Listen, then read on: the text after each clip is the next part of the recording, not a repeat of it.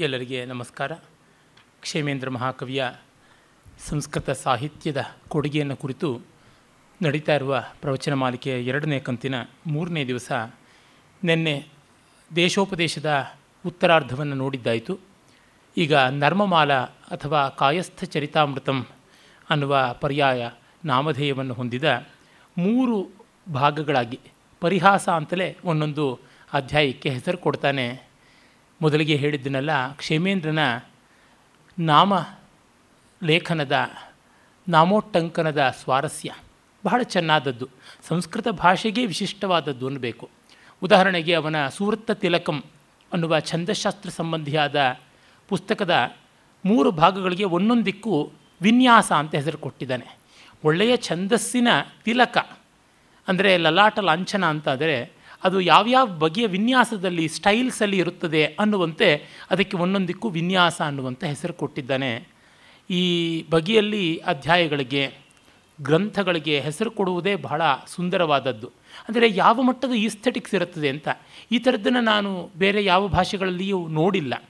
ಉದಾಹರಣೆಗೆ ನೋಡಿ, ಜಯದೇವ ಕವಿ ಚಂದ್ರಾಲೋಕ ಅಂತ ಒಂದು ಅಲಂಕಾರಶಾಸ್ತ್ರ ಗ್ರಂಥವನ್ನು ಬರೆದ. ಚಂದ್ರಾಲೋಕ ಅಂದರೆ ಚಂದ್ರನನ್ನು ನೋಡುವುದು. ಈ ಅಲಂಕಾರ ಶಾಸ್ತ್ರ ಗ್ರಂಥ ಅಷ್ಟು ಸ್ವಾರಸ್ಯಕಾರಿ, ಚಂದ್ರನ ದರ್ಶನದಂತೆ ಆನಂದದಾಯಕ ಅನ್ನುವ ತಾತ್ಪರ್ಯ. ಆ ಚಂದ್ರಾಲೋಕವನ್ನು ಮಾಡಿದಾಗ ಯಾವುದಕ್ಕೆ ಸಂತೋಷವಾಗುತ್ತದೆ? ಹೆಚ್ಚಾಗಿ ನೈದಿಲೆಗಳಿಗೆ ಸಂತೋಷವಾಗುತ್ತದೆ. ಅವು ಅರಳುತ್ತವೆ. ಹಾಗಾಗಿ ಕುವಲಯಾನಂದ ಅಂತ ಅಪ್ಪಯ್ಯ ದೀಕ್ಷಿತರು ಅದಕ್ಕೆ ವ್ಯಾಖ್ಯಾನಭೂತವಾಗುವಂತೆ ಒಂದು ವಿವರಣೆಯನ್ನು ಬರೆದರು. ಅದಕ್ಕೆ ಒಂದು ವ್ಯಾಖ್ಯಾನ ಇದೆ. ಅದು ರಾಕಾಗಮ. ಚಂದ್ರನನ್ನು ನೋಡೋದಕ್ಕೆ, ನೈದಿಲೆಗೆ ಸಂತೋಷ ಆಗೋದಕ್ಕೆ ಬೆಳದಿಂಗಳು ಬರಬೇಕು ಅಂತ ರಾಕಾಗಮ ಅನ್ನುವಂಥ ಅರ್ಥದಲ್ಲಿ. ಅದಕ್ಕೆ ಮತ್ತೊಂದು ಉಪವ್ಯಾಖ್ಯಾನ ಇದೆ, ಕುವಲಯಾನಂದ ಚಂದ್ರಿಕಾ ಚಕೋರ ಅಂತ. ಅಂದರೆ ಬೆಳದಿಂಗಳಿನಲ್ಲಿ ಚಕೋರ ಪಕ್ಷಿಗೆ ಕೂಡ ಸಂತೋಷ ಉಂಟು ಅಂತ. ಹಾಗೆ ಧ್ವನ್ಯಾಲೋಕ, ಆನಂದವರ್ಧನನ ಗ್ರಂಥ, ಧ್ವನಿಯನ್ನು ನೋಡುವುದು. ದಿ ಥೀರ್ ಆಫ್ ಸಜೆಶ್ ಸಜೆಷನ್ ಬೀಯಿಂಗ್ ರಿಯಲೈಸ್ಡ್ ಅನ್ನುವಂಥ ಅರ್ಥದಲ್ಲಿ ಅದಿದ್ದರೆ ಅದರ ನಾಲ್ಕು ಅಧ್ಯಾಯಗಳಿಗೆ ಅವನು ಉನ್ಮೇಷ ಅಂತ ಹೆಸರು ಕೊಟ್ಟಿದ್ದಾರೆ, ಉದ್ಯೋತ ಅಂತ ಫ್ಲ್ಯಾಶ್ ಅಂತ. ನೋಡುವುದಕ್ಕೆ ಒಂದು ಬೆಳಕು ಬೇಕು ಅಂತ. ಆ ನೋಡುವುದಕ್ಕೆ ಬೆಳಕು ಬೇಕು ಆದರೆ ಮೂಲತಃ ಕಣ್ಣು ಬೇಕು ಅಂತ ಅಭಿನವ್ ಗುಪ್ತ ಲೋಚನ ಅನ್ನುವಂಥ ಒಂದು ವ್ಯಾಖ್ಯಾನ ಬರೆದ. ಅದಕ್ಕೆ ಇನ್ನೊಂದು ಉಪವ್ಯಾಖ್ಯಾನ ಇದೆ, ಉಪಲೋಚನ ಅಂತ. ಉಪಲೋಚನ ಅಂತಂದರೆ ಕನ್ನಡಕ ಅನ್ನುವ ಅರ್ಥ ಉಂಟು. ಅಂದರೆ ಕಣ್ಣು ಅಕಸ್ಮಾತ್ ಸರಿಯಾಗಿಲ್ಲದಿದ್ದರೆ ಕನ್ನಡಕ ಇರಬೇಕು ಅಂತ. ಇದು ಆಧುನಿಕ ಕಾಲದಲ್ಲಿ ಕುಪ್ಪಸ್ವಾಮಿ ಶಾಸ್ತ್ರಿಗಳು ಬರೆದಂತಹ ವ್ಯಾಖ್ಯಾನ ಉಪಲೋಚನ ಅಂತ. ಹಾಗಲ್ಲದೆ ಪ್ರಾಚೀನರು ಧ್ವನ್ಯಾಲೋಕಕ್ಕೆ ಲೋಚನ ಇದ್ದ ಮೇಲಿಂದ ಕಣ್ಣು ಚೆನ್ನಾಗಿ ಕಾಣಿಸಬೇಕಲ್ವ? ಅದಕ್ಕೆ ಧ್ವನ್ಯಾಲೋಕ ಲೋಚನ ಅಂಜನ ಅಂತ ಕಣ್ಣಿಗೆ ಕಾಡಿಗೆ ಅಂತ ಒಂದು ವ್ಯಾಖ್ಯಾನ ಬರೆದಿದ್ದಾರೆ. ಅದಕ್ಕೆ ಒಂದು ಟಿಪ್ಪಣಿ ಇದೆ. ಧ್ವನ್ಯಾಲೋಕ ಲೋಚನಾಂಜನ ತೂಲಿಕಾ ಅಂತ. ತೂಲಿಕಾ ಅಂದರೆ ಬ್ರಷ್. ಅಂಜನ ಹಚ್ಕೊಳ್ಳೋದಕ್ಕೆ ಒಳ್ಳೆ ಬ್ರಷ್ ಬೇಕಲ್ವಾ? ಈ ರೀತಿಯಾಗಿ ಹಾಗೆ ಮಾಡ್ಕೊಂಡಿರ್ತಕ್ಕಂಥದ್ದು. ಅದಕ್ಕೂ ಮತ್ತೊಂದು ಉಪೋಪ ವ್ಯಾಖ್ಯಾನ ಇದೆ. ಇವನ್ನೆಲ್ಲ ಇಡೋದಕ್ಕೆ ಒಂದು ಸಂಪುಟ ಬೇಕಲ್ವಾ? ಧ್ವನ್ಯಾಲೋಕ ಲೋಚನ ಅಂಜನ ತೂಲಿಕಾ ಸಂಪುಟಿಕಾ ಅಂತ. ಅಂದರೆ ಈ ಸ್ವಾರಸ್ಯ ಸೂಕ್ಷ್ಮತೆಗಳನ್ನು ನೋಡಿದಾಗ ಭಾಷೆಯ ಸೌಂದರ್ಯವನ್ನು ಯಾವ ಮಟ್ಟಕ್ಕೆ ಅವರು ಉಳಿಸಿಕೊಂಡಿದ್ದಾರೆ ಅನ್ನುವುದು ಗೊತ್ತಾಗುತ್ತದೆ. ಇದರಿಂದ ಏನಾಗೋದು ಅಂತಾರೆ? ಅಚ್ಚುಕಟ್ಟು, ಓರಣ, ಒಪ್ಪ, ಇದು ಬಹಳ ಮುಖ್ಯವಾದದ್ದು. ಬದುಕಿನಲ್ಲಿ ಈ ಥರದ ಸ್ವಾರಸ್ಯಗಳಿಗೆ ತನ್ನದೇ ಆದ ಮಹತ್ವ ಉಂಟು. They may be minor ಸ್ವಾರಸ್ಯಾಸ್ but they have a lot more thing of beauty and embellishment ಅಂತ. ಮೊನ್ನೆ ದಿವಸ ನನ್ನ ಪರಿಚಿತರಾದ ಒಬ್ಬ ಉದಯೋನ್ಮುಖ ಗಾಯಕಿ ಒಳ್ಳೆಯ ಕಲಾವಿದೆ. ಆಕೆ ಹತ್ತಿರ ನಾನು ಮಾತಾಡ್ತಾ ಹೇಳ್ತಾ ಇದ್ದೆ, ಅಮ್ಮ, ನೀನು ಗಾನದಲ್ಲಿ ಸಾಕಷ್ಟು ಕೌಶಲ ಪಡೆದಿದ್ದೀಯಾ? ಆದರೆ ಅದಕ್ಕೆ ಪೂರಕವಾಗಿ ಸಾಹಿತ್ಯ ಶುದ್ಧಿಯನ್ನು, ಉಚ್ಚಾರಣ ಕ್ರಮದಲ್ಲಿ ಇರುವಂಥ ಸ್ವಾರಸ್ಯವನ್ನು ಗಮನದಲ್ಲಿಟ್ಟುಕೊಂಡ್ರೆ ಒಳ್ಳೆಯದು. ಇಲ್ಲದೇ ವಾದ್ಯಗಾನಕ್ಕೂ ಕಂಠಗಾನಕ್ಕೂ ವ್ಯತ್ಯಾಸ ಬರುವುದಿಲ್ಲ ಅಂತ. ಆಕೆಗೆ ಅದ್ಭುತವಾದ ಗಾನ ಇದ್ದರೂ ಉಚ್ಚಾರಣೆ ಒಳ್ಳೆ ಬಾಲ ಉಚ್ಚಾರ. ಅಂದರೆ ಮಕ್ಕಳು ಹೇಳದಂತೆ ಮುದ್ದು ಮುದ್ದಾದ ಮಾತುಗಳಿರ್ತವೆ ಹಾಗಲ್ಲದೆ ಲಕ್ಷಣವಾಗಿ ಒಂದೊಂದು ಶಬ್ದದ ಆರಂಭದಲ್ಲಿ ಒಂದಿಷ್ಟು ಅವಧಾರಣೆಯನ್ನು ಮಾಡ್ತಕ್ಕಂಥದ್ದು. ಹೀಗೆ ಮಾಡಿದಾಗ ತುಂಬ ಚೆನ್ನಾಗಿರುತ್ತದೆ. ಅದು ಸಾಹಿತ್ಯ ಸಂಗೀತಕ್ಕೆ ತುಂಬ ಮುಖ್ಯವಾದದ್ದಲ್ಲ, ಗೌಣ. ಆದರೆ ಅಲ್ಲಿಯೂ ಕೂಡ ಅಚ್ಚುಕಟ್ಟು ಮಾಡಿಕೊಂಡ್ರೆ ಚೆನ್ನಾಗಿರುವಂಥ ಅವಕಾಶ ಉಂಟು ಅಂತ. ಇವೆಲ್ಲ ಪೆರಿಫೆರಲ್ ಎಂಬಲಿಷ್ಮೆಂಟ್ಸ್ ನೋ ಡೌಟ್ ಆದರೆ ಅದಕ್ಕೆ ಅದರದೇ ಆದ ಮಹತ್ವ ಉಂಟು. ಒಳ್ಳೆಯ ಅಡುಗೆಯನ್ನು ಮಣ್ಣಿನ ಪಾತ್ರೆಯಲ್ಲಿ ಕೊಟ್ಟರೂ ಆಗುತ್ತದೆ, ರತ್ನಖಚಿತವಾದ ಹರಿವಾಣದಲ್ಲಿ ಕೊಟ್ಟರೂ ಆಗುತ್ತದೆ. ಆ ಹರಿವಾಣದ ಮೇಲೆ ಒಂದು ಒಳ್ಳೆಯ ಎಳೆ, ಬಾಳೆ ಎಲೆಯ ಕುಡಿಯನ್ನು ಹಾಕಿ ಕೊಟ್ಟರೂ ಆಗುತ್ತದೆ. ಆದರೆ ಕೊನೆಯದಿದೆಯಲ್ಲ ಅದು ತುಂಬ ಸ್ವಾರಸ್ಯಕಾರಿಯಾದದ್ದು. ಎಷ್ಟು ಒಳ್ಳೆಯ ತಟ್ಟೆಯಲ್ಲಿ ಕೊಟ್ಟರು ಒಂದು ಬಾಳೆ ಎಲೆ ಮೇಲೆ ಇಟ್ಟುಕೊಟ್ರೆ ಮತ್ತೂ ಸೊಗಸಾಗುತ್ತದೆ. ಇದಕ್ಕೆ ಅದರದೇ ಆದಂತಹ ಪರ್ಯಾವರಣ ಸೌಂದರ್ಯ ಉಂಟಲ್ಲ. ಇದನ್ನು ಗಮನಿಸಿದಾಗ ಕ್ಷೇಮೇಂದ್ರನಂಥ ಕವಿಗಳನ್ನು ನಾವು ನೋಡುವಲ್ಲಿ ಈ ಮೈನರ್ ಡೀಟೇಲ್ಸ್ಗೆ ಕೂಡ ಗಮನ ಕೊಡಬೇಕಾದದ್ದು ಹೌದು ಅಂತ ಗೊತ್ತಾಗುತ್ತದೆ. ಮತ್ತು ಅವನು ಆ ಕಾಲದವನು ಕೂಡ ಈ ರೀತಿಯಾದ ಚಾತುರ್ಯಗಳಿಗೆ, ಒಪ್ಪ ಓರಣಗಳಿಗೆ ಬೆಲೆ ಕೊಡುವಂಥ ಕಾಲದಲ್ಲಿ ಇದ್ದ. ಇದನ್ನು ನಾವು ಗಮನಿಸಬೇಕು. ಇಂಗ್ಲೀಷ್ನಲ್ಲಿ ಈ ಥರದ್ದಿಲ್ಲ. It's a very very prosaic language as far as these subtleties are concerned ಅಂತ ಅನಿಸ್ಬಿಡ್ತದೆ. ಅಲ್ಲಿ ಯಾವುದೇ ಒಂದು ಕೃತಿಗೂ ಈಚಿನ ವರ್ಷಗಳಲ್ಲಿ ಬಂದಿದ್ದರೂ ಆ ವ್ಯಾಖ್ಯಾನ, ಟಿಪ್ಪಣಿ ಈ ಥರದ್ದಕ್ಕೆ ಯಾವುದೇ ಒಂದು ಸ್ವಾರಸ್ಯ ಇಲ್ಲ. ಉದಾಹರಣೆಗೆ ನೋಡಿ, ವೇದಾಂತಿಗಳು ಅಂತಂದರೆ ಜಗದ್ವಿಮುಖರು ಅನ್ನುವಂಥವರು. ಅವರಲ್ಲಿಯೇ ಎಷ್ಟು ಸ್ವಾರಸ್ಯಕಾರಿಯಾದದ್ದು ಇರುತ್ತದೆ ಅಂತಂದರೆ, ನಮಗೆ ಅದ್ವೈತ ಗ್ರಂಥದಲ್ಲಿ ಪ್ರಸಿದ್ಧವಾದಂತಹ ಶಂಕರ ಬ್ರಹ್ಮಸೂತ್ರ ಭಾಷ್ಯಕ್ಕೆ ಇರುವ ಒಂದು ವ್ಯಾಖ್ಯಾನ, ಭಾಮತಿ. ಆದರೆ ಭಾಮತಿಗೆ ಇರುವಂಥ ವ್ಯಾಖ್ಯಾನ ಕಲ್ಪತರು. ಕಲ್ಪತರುವಿಗೆ ಒಂದು ಪರಿಮಳ ಅಂತಕ್ಕಂಥ ಇನ್ನೊಂದು ವ್ಯಾಖ್ಯಾನ. ಹೀಗೆ ಕಲ್ಪತರು ಇದ್ದ ಮೇಲೆ ಅದಕ್ಕೊಂದು ಪರಿಮಳ ಇರಬೇಕಲ್ವ? ಅದಕ್ಕೊಂದು ಮಾಧುರ್ಯ ಇರಬೇಕು, ಸ್ವಾರಸ್ಯ ಇರಬೇಕು ಅಂತ ಹೀಗೆ ಹೊರಟಂಥದ್ದು. ಇದು ಎಲ್ಲ ಪರಂಪರೆಯಲ್ಲೂ ಮಾಡಿಕೊಂಡು ಬಂದಿದ್ದಾರೆ. ಅಂದರೆ ಸೌಂದರ್ಯ ಎಲ್ಲಿ ಯಾವ ಮಾತ್ರಕ್ಕೆ ಕಂಡರೂ ಅದನ್ನು ಬಿಡಬಾರದು, ಅದನ್ನು ಉಳಿಸಿಕೊಳ್ಳಬೇಕು. ಕ್ಷೇಮೇಂದ್ರ ಆ ಸೌಂದರ್ಯ ಪಿಪಾಸುವೂ ಆಗಿದ್ದಾನೆ. ಜೊತೆಗೆ ಸತ್ಯ ನಿರೀಕ್ಷೆಯನ್ನು ಚೆನ್ನಾಗಿ ಮಾಡುವ ಲೋಕ ಶಿಕ್ಷಣೆಯನ್ನು ಬಲ್ಲವನು. ಇದು ಮಹೋನ್ನತವಾದ ಕವಿಯ ಅನಿವಾರ್ಯ ಲಕ್ಷಣ ಏನಲ್ಲ. ಕ್ಷೇಮೇಂದ್ರನನ್ನು ಸಂಸ್ಕೃತದ ಮಹಾಮಹಾಕವಿಗಳ ಪಂಕ್ತಿಯಲ್ಲಿ ಕೂಡಿಸೋಲ್ಲ. ಆದರೆ ಇವನಿಲ್ಲದೆ ಇದ್ದರೆ ಸಂಸ್ಕೃತದ ಸ್ವಾರಸ್ಯ ಬರಡಾಗಿ ಹೋಗ್ತಾ ಇತ್ತು ಅನ್ನೋದ್ರೊಳಗೆ ಯಾವ ಸಂದೇಹವೂ ಇಲ್ಲ. ಈ ಕಾರಣದಿಂದ ಇವರುಗಳು ಅನಿವಾರ್ಯವಾಗುತ್ತಾರೆ ಏನೇದಂ ಸ್ವಚ್ಛೈ ಸ್ವೇಚ್ಛೆಯ ಸರ್ವಂ ಮಾಯೆಯ ಮೋಹಿತಂ ಜಗತ್ ಸಜಯ ತ್ಯಜಿತ ಶ್ರೀಮಾನ್ ಕಾಯಸ್ಥಃ ಪರಮೇಶ್ವರ ಅಂತ ಹೇಳಿ ಆರಂಭವನ್ನು ಅವನು ಮೂರನೇ ಪರಿಹಾಸದಲ್ಲಿ ಮಾಡ್ತಾನೆ.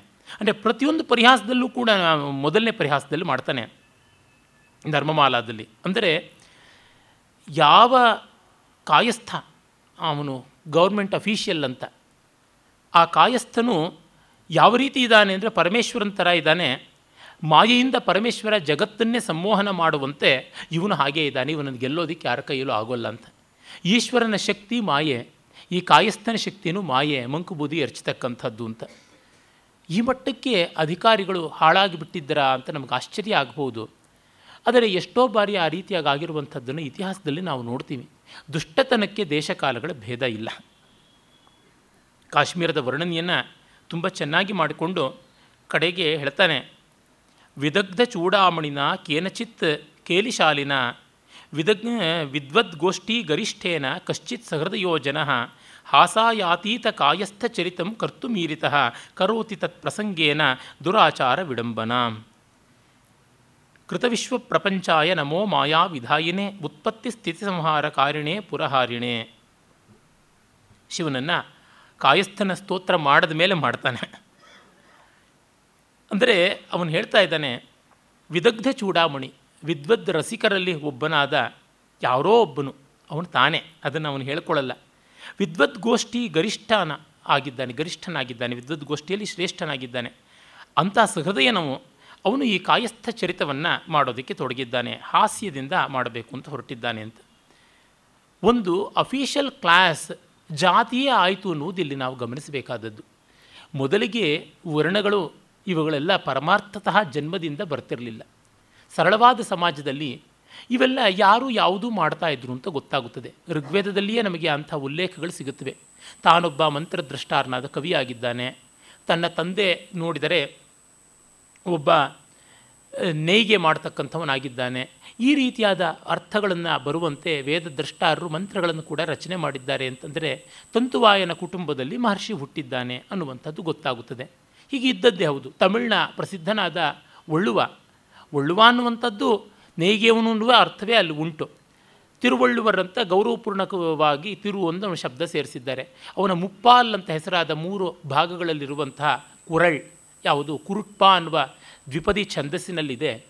ಆ ಗ್ರಂಥ ಒಳ್ಳೆಯ ಅದ್ಭುತವಾದ ನೀತಿ ಗ್ರಂಥ, ಮೌಲ್ಯಭರಿತವಾದ ಜೀವನದ ತುಂಬ ಚೆನ್ನಾದ ಸಂಹಿತೆ. ಆ ಥರದ್ದನ್ನು ಅವನು ಬರೆದವನು ನೇಯ್ಗೆ ಅವನು ಹೀಗೆ ಎಷ್ಟೋ ಜನ ಇದ್ದರು ಭೋಜ ತನ್ನ ಪ್ರಬಂಧದಲ್ಲಿ, ಭೋಜ ಪ್ರಬಂಧದಲ್ಲಿ ಬಲ್ಲಾಳಸೇನನ ಪ್ರಬಂಧದಲ್ಲಿ ಕುವಿಂದ ಅನ್ನುವ ಒಬ್ಬ ಕವಿ ಬರ್ತಾನೆ. ಕುವಿಂದ ಅಂದರೆ ನೇಯ್ಗೆ ಅವನು ಅಂತಲೇ ಅರ್ಥ. ಅವನು ಹೇಳ್ತಾನೆ ಯತ್ನಾತ್ಕರ್ ನಾಹಂ ಕರೋಮಿ ನಾನು ಕವಿತೆಯನ್ನು ಮಾಡೋದಕ್ಕೆ ಸಮರ್ಥನಲ್ಲ. ಆದರೆ ಯತ್ನಾತ್ ಕರೋಮಿ ಯದಿ ಚಾರುತರಂ ಕರೋಮಿ, ಪ್ರಯತ್ನ ಪಟ್ಟರೆ ಚೆನ್ನಾಗಿ ಮಾಡ್ತೀನಿ. ನಾ, ನಾನು ದೊಡ್ಡ ಕವಿ ಏನಲ್ಲ ಆದರೆ ಪ್ರಯತ್ನಪಟ್ಟು ಚೆನ್ನಾಗಿ ಮಾಡ್ತೀನಿ. ನೀನು ಬೇಡ ಅಂತಂದರೆ ಶ್ರೀ ಸಾಹಸಾಂಕ ಕವಯಾಮಿ ವಯಾಮಿ ಯಾಮಿ. ನೀನು ಬೇಡ ಅಂದರೆ ನನ್ನ ಕವಿತ್ವ ಬಿಟ್ಬಿಟ್ಟು ವಯಾಮಿ, ನೇಯ್ಗೇನು ಮಾಡ್ತೀನಿ. ಅದು ಬೇಡ ಅಂದರೆ ಊರು ಬಿಟ್ಟು ಹೋಗ್ತೀನಿ. ನೀನು ಹೇಳಿಬಿಟ್ಟಿದ್ಯಾ, ಸಂಸ್ಕೃತ ಬಾರದೇ ಇದ್ದವನು, ಈ ಧಾರಾನಗರಿಯಲ್ಲಿ ಇರಬಾರದು ಅಂತ. ಹಾಗಾಗಿ ನಾನು ನನ್ನ ಮನೇನ ಖಾಲಿ ಮಾಡಿಸೋದಕ್ಕೆ ಭಟ್ರು ಬಂದಿದ್ದಾರೆ. ಅರೆ, ನನಗೂ ಸಂಸ್ಕೃತ ಬರ್ತದೆ ಅನ್ನೋದಕ್ಕೋಸ್ಕರ ಬಂದಿದ್ದಿ, ಬಂದಿದ್ದೀನಿ, ಇಲ್ಲಿ ಹೇಳ್ತಾ ಇದ್ದೀನಿ ತಾನೆ. ಅಲ್ಲಿ ನೋಡಿ, ಕವಯಾಮಿ, ವಯಾಮಿ, ಯಾಮಿ ಅನ್ನುವಲ್ಲಿ ಸಂಗೀತ ಶಾಸ್ತ್ರದಲ್ಲಿ ಗೋಪುಚ್ಛಯತಿ ಅಂತ ಕರೀತಾರೆ. ಅಂದರೆ ಕ್ರಮಕ್ರಮವಾಗಿ ಹಸುವಿನ ಬಾಲದಂತೆ ಕಡಿಮೆ ಆಗ್ತಾ ಬರುವಂಥದ್ದು. ಸಂಗೀತದ ಮುತ್ತುಸ್ವಾಮಿ ದೀಕ್ಷಿತರ ಆ ಥರ ಮಾಡಿರೋ ರಚನೆಗಳಲ್ಲಿ ಅರ್ಥ ಸ್ವಾರಸ್ಯ ಏನೂ ಇಲ್ಲ. ಸುಮ್ಮನೆ ಶಬ್ದಗಳನ್ನು ಪೋಣಿಸಿದ್ದಾರೆ ಅಬದ್ಧ. ಆದರೆ ಇವನು ಆ ಥರ ಇಲ್ಲದೆ ಚಮತ್ಕಾರ ಮಾಡಿದ್ದಾನೆ. ಕವಯಾಮಿ, ವಯಾಮಿ, ಯಾಮಿ ಪ್ರತಿಯೊಂದು ಒಂದೊಂದು ಅಕ್ಷರ ಬಿಟ್ಟಿದ್ದಕ್ಕೂ ಅರ್ಥ ಸ್ವಾರಸ್ಯ ಉಂಟು. ಈಗ ತ್ಯಾಗರಾಜ ಯೋಗ ವೈಭವಂ, ಅಗರಾಜ ಯೋಗ ವೈಭವಂ ರಾಜಯೋಗ ವೈಭವಂ, ಯೋಗ ವೈಭವಂ, ಭವಂ ವಂ ಕಡೆಗೇನು ಅರ್ಥವೇ ಇಲ್ಲ. ಏನೂ ಈ ಅಭಂಗದಲ್ಲಿಯೂ ಸಭಂಗದಲ್ಲಿಯೂ ಏನೂ ಸ್ವಾರಸ್ಯ ಇಲ್ಲ. ಲೇಖಕರ ಭಂಗವೇ ಕಾಣಿಸ್ತಾ ಇದೆ. ಆದರೆ ಇಲ್ಲಿ ಹಾಗಲ್ಲ. ಆ ಥರ ಮಾಡ್ತೀನಿ ಅಂತಂತಾನೆ ಅವನೊಬ್ಬ ನೇಯ್ಗೆಯವನು ಈ ತರಹ ಎಲ್ಲ ಜಾತಿಯಲ್ಲೂ ಎಲ್ಲರೂ ತಿಳ್ಕೊಳ್ಳುವಂಥ ಅವಕಾಶ ಇದ್ದದ್ದಾಗಿತ್ತು ಬಹಳ ಹಿಂದೆ. ಆಮೇಲೆ ವೃತ್ತಿಗಳು ಹೆಚ್ಚಾದ ಮೇಲೆ, ನಮಗೆ ಯಜುರ್ವೇದದಲ್ಲಿಯೇ ಗೊತ್ತಾಗುತ್ತದೆ, ಶುಕ್ಲ ಯಜುರ್ವೇದದಲ್ಲಿ, ವಿಶೇಷವಾಗಿ ರಾಜಸೂಯ ಭಾಗದಲ್ಲಿ, ಅಶ್ವಮೇಧ ಭಾಗದಲ್ಲಿ ಅನೇಕ ವೃತ್ತಿಗಳ ವೊಕೇಶನ್ಸ್ ಅಂತ ಏನು ಹೇಳ್ತೀವಿ, ಆ ಒಂದು ವೃತ್ತಿಗಳ ಬಗೆಗೆ ಬರುತ್ತದೆ.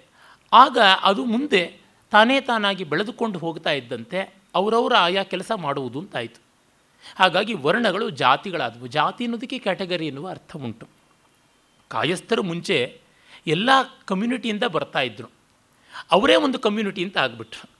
ಇದು ಒಂದು ದೊಡ್ಡ ಐರನಿ. ಇದು ಆಗುವುದು ಹಾಗೇನೆ. ಈಗ ಐ ಎ ಎಸ್ ಅಧಿಕಾರಿಗಳದ್ದು ಒಂದು ಜಾತಿ ಅಂತ ಆಗಿದೆಯಲ್ಲ. ಅದು ಹೇಗೆ? ಮೊದಲಿರಲಿಲ್ಲ. ಅವ್ರದ್ದೇ ಒಂದು ಸಮುದಾಯ ಆಗುತ್ತದೆ. ಪರಸ್ಪರ ಕೊಟ್ಟುಕೊಳ್ಳುವುದನ್ನು ಅವರವರೇ ಮಾಡ್ತಾರೆ.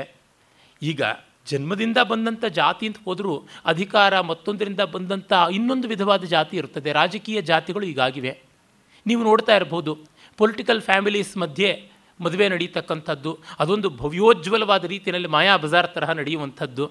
ಅದೆಲ್ಲ ನೋಡಿದಾಗ ನಮಗೆ ಗೊತ್ತಾಗುತ್ತದೆ, ಯಾವ ಬಗೆಯಲ್ಲಿ ಬೆಳೆದುಕೊಂಡು ಬಂದಿದೆ ಅಂತ. ನೋಡಿ, ಮನೆಯಲ್ಲಿ ನಾಲ್ಕು ಜನ ನಾಲ್ಕು ಪಾರ್ಟಿ ವೇದಿಕೆ ಮೇಲೆ ಹಣಾಹಣಿ, ಕೇಶಾಕೇಶಿ, ಮುಷ್ಟಾಮುಷ್ಟಿ, ಕಚಾಕಚಿ, ದಂಡಾದಂಡಿ ಯುದ್ಧ ಮಾಡ್ತಾರೆ. ಅರೆ, ರಾತ್ರಿ ಆದಾಗ ಮಾತ್ರ ಪಾನ, ಪಾತ್ರ ಸಾಕ್ಷಿಕವಾಗಿ ಎಲ್ಲರೂ ಒಂದೇ ಆಗಿರ್ತಾರೆ. ಆ ರೀತಿಯಾಗಿ ಇದ್ದೇ ಇರುವಂಥದ್ದು ಲೋಕದಲ್ಲಿ. ಹೀಗೆ ಅವು ಒಂದು ಜಾತಿಯಾಗಿ, ಅವು ಒಂದು ಮತವಾಗಿ, ಒಂದು ಪಂಗಡವಾಗಿ ಪರಿವರ್ತನೆ ಆಗುತ್ತದೆ. ಕಾಯಿಸ್ತಾ ಹಾಗೆ ಆದ. ಮತ್ತು ಯಾವಾಗ ಅವರು ಎಲ್ಲ ವರ್ಣಗಳಿಂದ ಬಂದವರು ತಮ್ಮ ವರ್ಣ ವಿಶಿಷ್ಟವಾದ ಒಂದು ಶಿಷ್ಟಾಚಾರವನ್ನು ಬಿಟ್ಟರು ವಿಶೇಷವಾಗಿ ಬ್ರಾಹ್ಮಣ ವರ್ಣಾದಿಗಳಿಂದ ಬಂದಂಥವರು, ಕ್ಷಾತ್ರದಿಂದ ಬಂದಂಥವರು, ತಮ್ಮ ಸದಾಚಾರವನ್ನು ಬಿಟ್ಟು ವೇದಾಧ್ಯಯನಾದಿಗಳನ್ನು ಬಿಟ್ಟಾಗ ಶೂದ್ರ ಕಲ್ಪರಾದರು ಅಂತ ಗೊತ್ತಾಗುತ್ತದೆ. ಉತ್ತರ ಭಾರತದಲ್ಲಿ ತುಂಬ ಪ್ರಬಲವಾದ ಜಾತಿಗಳಲ್ಲಿ ಒಂದು ಅಂತ ಆಗಿದ್ದಿದ್ದು ಈಗಲೂ ಕೂಡ ಹಾಗೆ ಇರುವಂಥದ್ದು ಗೊತ್ತಾಗುತ್ತದೆ. ಈ ಶ್ರೀವಾಸ್ತವ, ಸಕ್ಸೇನ ಇತ್ಯಾದಿ ಉಪನಾಮಗಳೆಲ್ಲ ಇರ್ತಕ್ಕಂಥವರು ಕಾಯಸ್ಥರೇ. ಸ್ವಾಮಿ ವಿವೇಕಾನಂದರು ಕಾಯಸ್ಥ ಕುಟುಂಬದಿಂದನೇ ಬಂದಂಥವರು. ಇರಲಿ. ಹೀಗೆ ಅದು ಒಂದು ವರ್ಣದಂತೆ, ಒಂದು ಜಾತಿಯಂತೆ ಬೆಳೆದು ಬಂದಂಥ ಹಿನ್ನೆಲೆಯನ್ನು ನಾವು ಇಲ್ಲಿ ನೋಡ್ತೀವಿ. ಮತ್ತು ಎಲ್ಲಿ ಆಯಕಟ್ಟಿನ ಸ್ಥಾನದಲ್ಲಿ ನಿಂತು ಅರ್ಥ ಅಧಿಕಾರ ಎರಡನ್ನೂ ಕೂಡ ನಿಯಂತ್ರಣ ಮಾಡುವ ಜಾಗದಲ್ಲಿ ಬರ್ತಾರೋ, ಅವರಿಗೆ ಎಲ್ಲಿಲ್ಲದ ಬಲ ಸಾಮರ್ಥ್ಯಗಳು ಬಂದುಬಿಡುತ್ತವೆ. ಅವರೊಳಗೆ ಇಂಟ್ರೆನ್ಸಿಕ್ಕಾಗಿ ಆಂತರಿಕವಾಗಿ ಯಾವ ಯೋಗ್ಯತೆ ಇಲ್ಲದೇ ಇದ್ದರೂ ಅವರ ಸ್ಥಾನ ಬಲದಿಂದ ಬಂದುಬಿಡ್ತಾನೆ ಒಂದು ಕಲ್ಲು ನೆಲದ ಮೇಲಿದ್ದರೆ ಬರೀ ಕಲ್ಲು ಮಾತ್ರ. ಅದೇ ಒಂದು ನೂರಡಿ ಎತ್ತರದಲ್ಲಿರಲಿ. ಅದು ಎಷ್ಟು ಅನಾಹುತ ಮಾಡಬಹುದು ಅಂತ ನಿಮಗೆ ಗೊತ್ತಿದೆ. ಆ ಪೊಟೆನ್ಷಿಯಲ್ ಎನರ್ಜಿ ಅಷ್ಟು ಬಂದುಬಿಡುತ್ತದೆ. ಎತ್ತರ ಎತ್ತರಕ್ಕೆ ಹೋದಾಗ ಆ ವ್ಯಕ್ತಿಗೆ ನಿಲ್ಲೋದಕ್ಕೆ ಜಾಸ್ತಿ ಜಾಗ ಇಲ್ಲದೆ ಇರ್ಬೋದು. ಹೆಚ್ಚು ಕಾಲ ನಿಲ್ಲೋಕ್ಕಾಗದೇ ಇರ್ಬೋದು. ಆದರೆ ಅವನ ಪೊಟೆನ್ಷಿಯಾಲಿಟಿ ಮಾತ್ರ ತುಂಬ ಜಾಸ್ತಿ ಇರುತ್ತೆ. ಯಾರ ಮೇಲಾದರೂ ಬಿದ್ದ ಅಂದರೆ ಕೆಳಗಿರೋರು ಅಪ್ಪಚ್ಚಿ ಆಗ್ತಾರೆ ಅಂತ ಗೊತ್ತಾಗುತ್ತದೆ. ವಿದ್ಯೆ, ಕಲೆ, ಶಾಸ್ತ್ರ ಇತ್ಯಾದಿಗಳಲ್ಲಿ ಮೇಲೆ ಮೇಲಕ್ಕೆ ಹೋದವರಿಗೆ ಅದರೊಳಗೆ ಸಾಂದ್ರವಾದದ್ದಿಲ್ಲದೆ ಇದ್ದರೆ ಆ್ಯಾವರೇಜ್ ಮೀಡಿಯೋಕರ್ ಗುಡ್ ಇತ್ ಈ ಥರದ್ದು ಯಾವ್ಯಾವುದು ಗ್ರೇಡ್ಸಲ್ಲಿ ಅಂತ ಆಸ್ತೆ ಬರೋದಿಲ್ಲ. ಬೆಸ್ಟ್ ಆಫ್ ಇಟ್ ಮಾತ್ರ ನಮಗೆ ಆಸ್ವಾದನೆಗೆ ಅರ್ಹವಾದದ್ದು ಅಂತ ಅಂದುಕೋತಾರೆ. ಹಾಗಾಗಿ ಅವರಿಗೆ ಚಾಯ್ಸ್ ಕಡಿಮೆ ಆಗುತ್ತದೆ. ಆದರೆ ಇಂಟೆನ್ಸಿಟಿ ಜಾಸ್ತಿ ಉಳಿಯುತ್ತದೆ. ಇದು ಪೊಟೆನ್ಷಿಯಲ್ ಎನರ್ಜಿಯ ಮತ್ತೊಂದು ಲಕ್ಷಣ ಅಂತ ಗೊತ್ತಾಗುತ್ತದೆ. ನಮಗೆ ಗೊತ್ತಿದೆಯಲ್ಲ? ಹಿಂದೆ ಜರ್ಮನಿಯಲ್ಲಿ ಕಾರ್ ರೇಸ್ಗಳಾಗ್ತಾ ಇದ್ದಾಗ ಚೆನ್ನಾಗಿ ಮುಂದೆ ಬರುವಂಥ ಕಾರ್ಗಳಿಗೆ ಟೊಮೆಟೋನ ಹೊಡೆದು ಸ್ವಾಗತಿಸ್ತಾ ಇದ್ದರೆ ಟೊಮೆಟೊ ಕಲ್ಲು ಬೀಸದಂತೆ ಆಗ್ತಾ ಇತ್ತು, ಅದಕ್ಕೆ ಅದನ್ನು ಹೊಡೆಯಬಾರ್ದು ಅಂತ ತಡೆದ್ರು. ಯಾಕೆಂದರೆ ವೇಗವಾಗಿ ಬರ್ತಾ ಇರೋ ಕಾರಿಗೆ ಎದುರಾಗಿ ಟೊಮೆಟೊ ಬಿದ್ದರೆ ಅದರ ಇಂಪ್ಯಾಕ್ಟ್ ಆಗಿರುತ್ತದೆ. ನಮಗೆ ಗೊತ್ತಿದೆ ಆ ಕಾರಣದಿಂದಲೇ ಚಿಕ್ಕದಾದ ಒಂದು ಪಕ್ಷಿ ವಿಮಾನವನ್ನು ಎಷ್ಟು ಕೋಲಾಹಲಿಸಬಹುದು ಅಂತ ಬರ್ಡ್ ಹಿಟ್ ಅಂತ ಕೇಳಿಯೇ ಇದ್ದೀನಿ. ಇಲ್ಲೆಲ್ಲ ನೋಡಿದಾಗ ನಮಗೆ ತಿಳಿಯುತ್ತದೆ ಸ್ಥಾನ ಬಲದಿಂದಲೇ ಆ ವೇಗ ಬರುತ್ತದೆ. ಅಥವಾ ಎದುರಾಳಿಯ ಯೋಗ್ಯತೆ ಎಷ್ಟಿದೆ, ಅದರಿಂದ ಇವನಿಗೆ ಕೋಲಾಹಲ ಮಾಡುವ ಶಕ್ತಿ ಬರ್ತದೆ. ನ್ಯೂಸೆನ್ಸ್ ವ್ಯಾಲ್ಯೂ ಅಂತಾರಲ್ಲ, ಕೆಲವ್ರಿಗೆ ಬಹಳ ಇರುತ್ತದೆ ಅವರು ರಾಜಕೀಯವಾಗಿ ಪ್ರಬಲರಾಗದೇ ಇರಬಹುದು ಆದರೆ ಒಬ್ಬ ಪ್ರತಿಷ್ಠಿತನಾದವನನ್ನು ಕ್ಲೇಶಪಡಿಸುವಷ್ಟು ಮಾತ್ರ ಪ್ರಾಬಲ್ಯ ಇದ್ದರೆ ಸಾಕು. ಅಶಕ್ತೋಹಂ ಗೃಹಾರಂಭೆ, ಶಕ್ತೋಹಂ ಗೃಹಭಂಜನೆ ಎನ್ನುವಂಥದ್ದು ಇದ್ದೇ ಇದೆಯಲ್ಲ. ಏನು ಬೇಕಾಗಿಲ್ಲ. ಒಂದು ಮೂವತ್ತು, ನಲವತ್ತು ಎಂ ಪಿಗಳನ್ನು ಇಟ್ಕೊಂಡ್ಬಿಟ್ಟು ಅವನು ಯಾವ ಪಾರ್ಟಿಗೆ ಬೆಂಬಲ ಕೊಡ್ತಾನೆ ಅನ್ನೋದ್ರ ಮೇಲೆ ನೂರೈವತ್ತು, ಇನ್ನೂರು ಪಾರ್ಟಿ ಎಂ ಎಲ್ ಎಗಳು ಎಂ ಪಿಗಳು ಇರತಕ್ಕಂಥ ಆ ಒಂದು ಸಂದರ್ಭದಲ್ಲಿ ಅವರಿಗೆ ನಿರ್ಣಾಯಕವಾಗಿಬಿಡುತ್ತದೆ. ಇವ್ರನ್ನ ತ್ರಾಹಿ ತ್ರಾಹಿನ ಬೇಕಾಗುತ್ತೆ? ವಿನಾಯಕ ಸ್ತೌತಿ ಮಾರ್ಜಾರಂ ಸ್ವವಾಹಸ್ಯಾಭಿರಕ್ಷಣೆ ಅಂತ ಗಾದೆ ಇದೆಯಲ್ಲ. ತನ್ನ ವಾಹನವಾದ ಇಲಿಯನ್ನು ಕಾಪಾಡ್ಕೊಳ್ಳೋಕ್ಕೆ ಗಣಪತಿ ಅವನು ಎಲ್ಲ ಕೈಗಳನ್ನು ಮುಗ್ಕೊಂಡು ಒಂದೊಂದು ಯುಗಕ್ಕೆ ಇಷ್ಟಿಷ್ಟು ಕೈಗಳು ಅಂತ ತಾನೆ ಕೃತಿಯುಗದಲ್ಲಿ ಎಂಟು ಕೈ ಅಂತ ಶುರು ಆಗುತ್ತದೆ. ಕೈ ಮುಗಿದು ಬೆಕ್ಕಿನ ಮುಂದೆ ಶರಣಾಗತಿ ಮಾಡ್ತಾನೆ ಅಂತ. ಇದು ಆಗುವಂಥದ್ದು.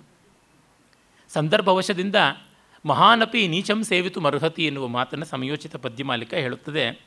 ಇಲ್ಲಿ ಆಗಿರುವಂಥದ್ದದು. ಮತ್ತು ಈ ಕೃತಿಯಲ್ಲಿ ಬಹಳ ಕಟುವಾಗಿ ಶ್ಲೀಲಾಶ್ಲೀಲಗಳ ಎಳೆಯನ್ನು ದಾಟಿ ಕವಿ ಹೇಳ್ತಾನೆ. ನಾನು ಗಮನಿಸಿದಂತೆ ಸಂಸ್ಕೃತ ವಾಂಗ್ಮಯದಲ್ಲಿ ಇಷ್ಟು ಹಸಿ ಹಸಿಯಾಗಿ ಬೈಯೋದನ್ನು ಇನ್ನು ಯಾವ ಕಾವ್ಯದಲ್ಲೂ ನೋಡಿಲ್ಲ. ಇದು ಈ ಕಾಲದವರೆಗೂ ಮುಜುಗರ ತರಬಹುದಾದದ್ದು. ಅದನ್ನು ದಿಟ್ಟನಾಗಿ ಮಾಡಿದನಲ್ಲ ಅಂತ. ಸಾಮಾನ್ಯ ಸಂಸ್ಕೃತ ಲೇಖಕರಿಗೆ ಸಂಕೋಚ ಇಲ್ಲ. ಈ ವಿಕ್ಟೋರಿಯನ್ ಎಟಿಕೇಟ್ನ ಬೂಟಾಟಕ್ಕೆ ಖಂಡಿತವಾಗಿ ಸಂಸ್ಕೃತದವ್ರಿಗಿಲ್ಲ, ದಾಕ್ಷಿಣ್ಯವೇ ಇಲ್ಲ. ಆದರೆ ಅವರೊಳಗೆ ನಿರ್ದಾಕ್ಷಿಣ್ಯಾಚಾರ್ಯ ಅಂತಂದರೆ ಕ್ಷೇಮೇಂದ್ರ ಅಂತ ಅನ್ಬೋದು ಆ ವಿದಗ್ಧ ಗೋಷ್ಠಿ ರಸಿಕನಾಗಿ ಇವನು ಹೇಳ್ತಾ ಇದ್ದಾನೆ, ಹಾಸ್ಯಕ್ಕಾಗಿ ಅಂತ. ಅಂದರೆ ಇದು ಸಾರ್ವಜನಿಕವಾಗಿ ದೊಡ್ಡ ಸರ್ಕ್ಯುಲೇಷನ್ಗೆಲ್ಲ ಮಾಡಿಕೊಂಡಿದ್ದು, ಖಾಸಗಿಯಾದ ಸರ್ಕ್ಯುಲೇಷನ್ಗೆ ಅನ್ನುವ ಒಂದು ಸ್ವಾರಸ್ಯವೂ ಗೋಚರವಾಗುತ್ತದೆ. ಆ ಥರವೇ ಮಾಡ್ಕೊಳ್ಬೇಕಾಗಿತ್ತು. ಹಿಂದೆ ಏನು ಪ್ರಿಂಟ್ ಅಂತ ಎಲ್ಲ ಇರಲಿಲ್ವಲ್ಲ. ಹಾಗೆ ಮಾಡ್ಕೊಳ್ತಾ ಇದ್ದರು ಇವನು ಬರೆದದ್ದು ಅನಂತವರ್ಮ ಅನ್ನುವ ಕಾಶ್ಮೀರದ ರಾಜನ ಕಾಲದಲ್ಲಿ. ಅವನ ಕಾಲದಲ್ಲಿ ಕಾಯಸ್ಥರ ಈ ದುರಾಗ್ರಹವನ್ನು, ಅವರ ಕೆಟ್ಟ ಆಡಳಿತವನ್ನೆಲ್ಲ ಹದ ಹಾಕಿ ಬಲಿ ಹಾಕುವಂಥ ಕೆಲಸ ನಡೆಯಿತು ಇದಕ್ಕೆ ಅವನು ಒಂದು ಪುರಾಣ ರೀತಿಯಲ್ಲಿ ಉಪಕ್ರಮವನ್ನು ಮಾಡ್ತಾನೆ. ನೆರೆಟಿವ್ ಟೆಕ್ನಿಕ್ಸ್ ಅಂತ ಹೇಳ್ತಾರೆ, ಕಥನ ತಂತ್ರ ಅನೇಕ ಬಗೆಯಾದದ್ದು. ಇಲ್ಲಿ ಅವನು ಒಂದು ಪುರಾಣದ ರೀತಿಯಲ್ಲಿ ಆರಂಭ ಮಾಡ್ತಾನೆ. ಪುರಾಹತೇಶು ದೈತ್ಯೇಶು ವಿಷ್ಣುನ ಪ್ರಭವಿಷ್ಣುನ ದುಃಖಿತೋ ದೀರ್ಘವೈರಾಗ್ಯ ತದ್ಗೇಹ ಗಣನಾಪತಿ.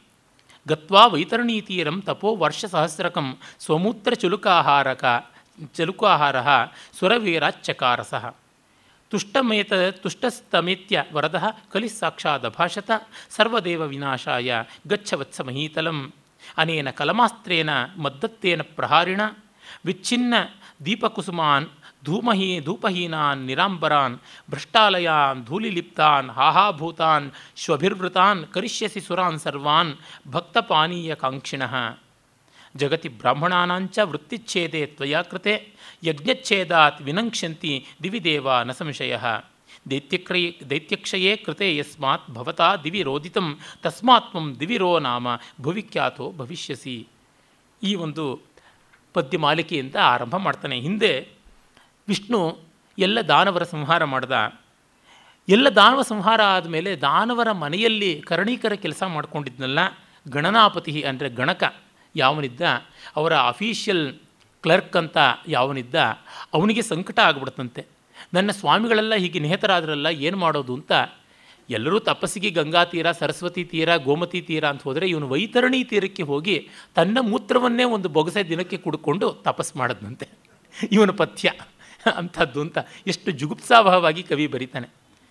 ಸಾವಿರ ವರ್ಷ ಕಾಲ ತಪಸ್ಸು ಮಾಡ್ದ. ಇವನ ತಪಸ್ಸಿಗೆ ಕಲಿಪುರುಷ ಪ್ರತ್ಯಕ್ಷನಾಗಿ, ನೀನು ಸರ್ವ ದೇವ ವಿನಾಶಕ್ಕಾಗಿ ಭೂಮಿಗೆ ಹೋಗು.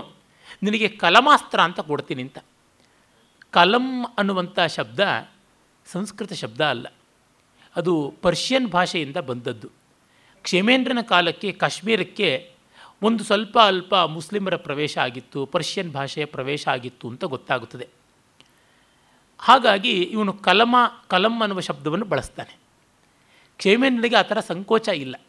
ಒಂದು ಭಾಷೆ ಬೆಳಿಬೇಕಾದ್ರೆ ಬೇರೆ ಭಾಷೆ ಶಬ್ದಗಳನ್ನು ತೆಗೆದುಕೊಳ್ಬೇಕು. ಸಂಸ್ಕೃತವಾದರೂ ಅಷ್ಟೇ, ಯಾವ ಭಾಷೆ ಆದರೂ ಅಷ್ಟೇ.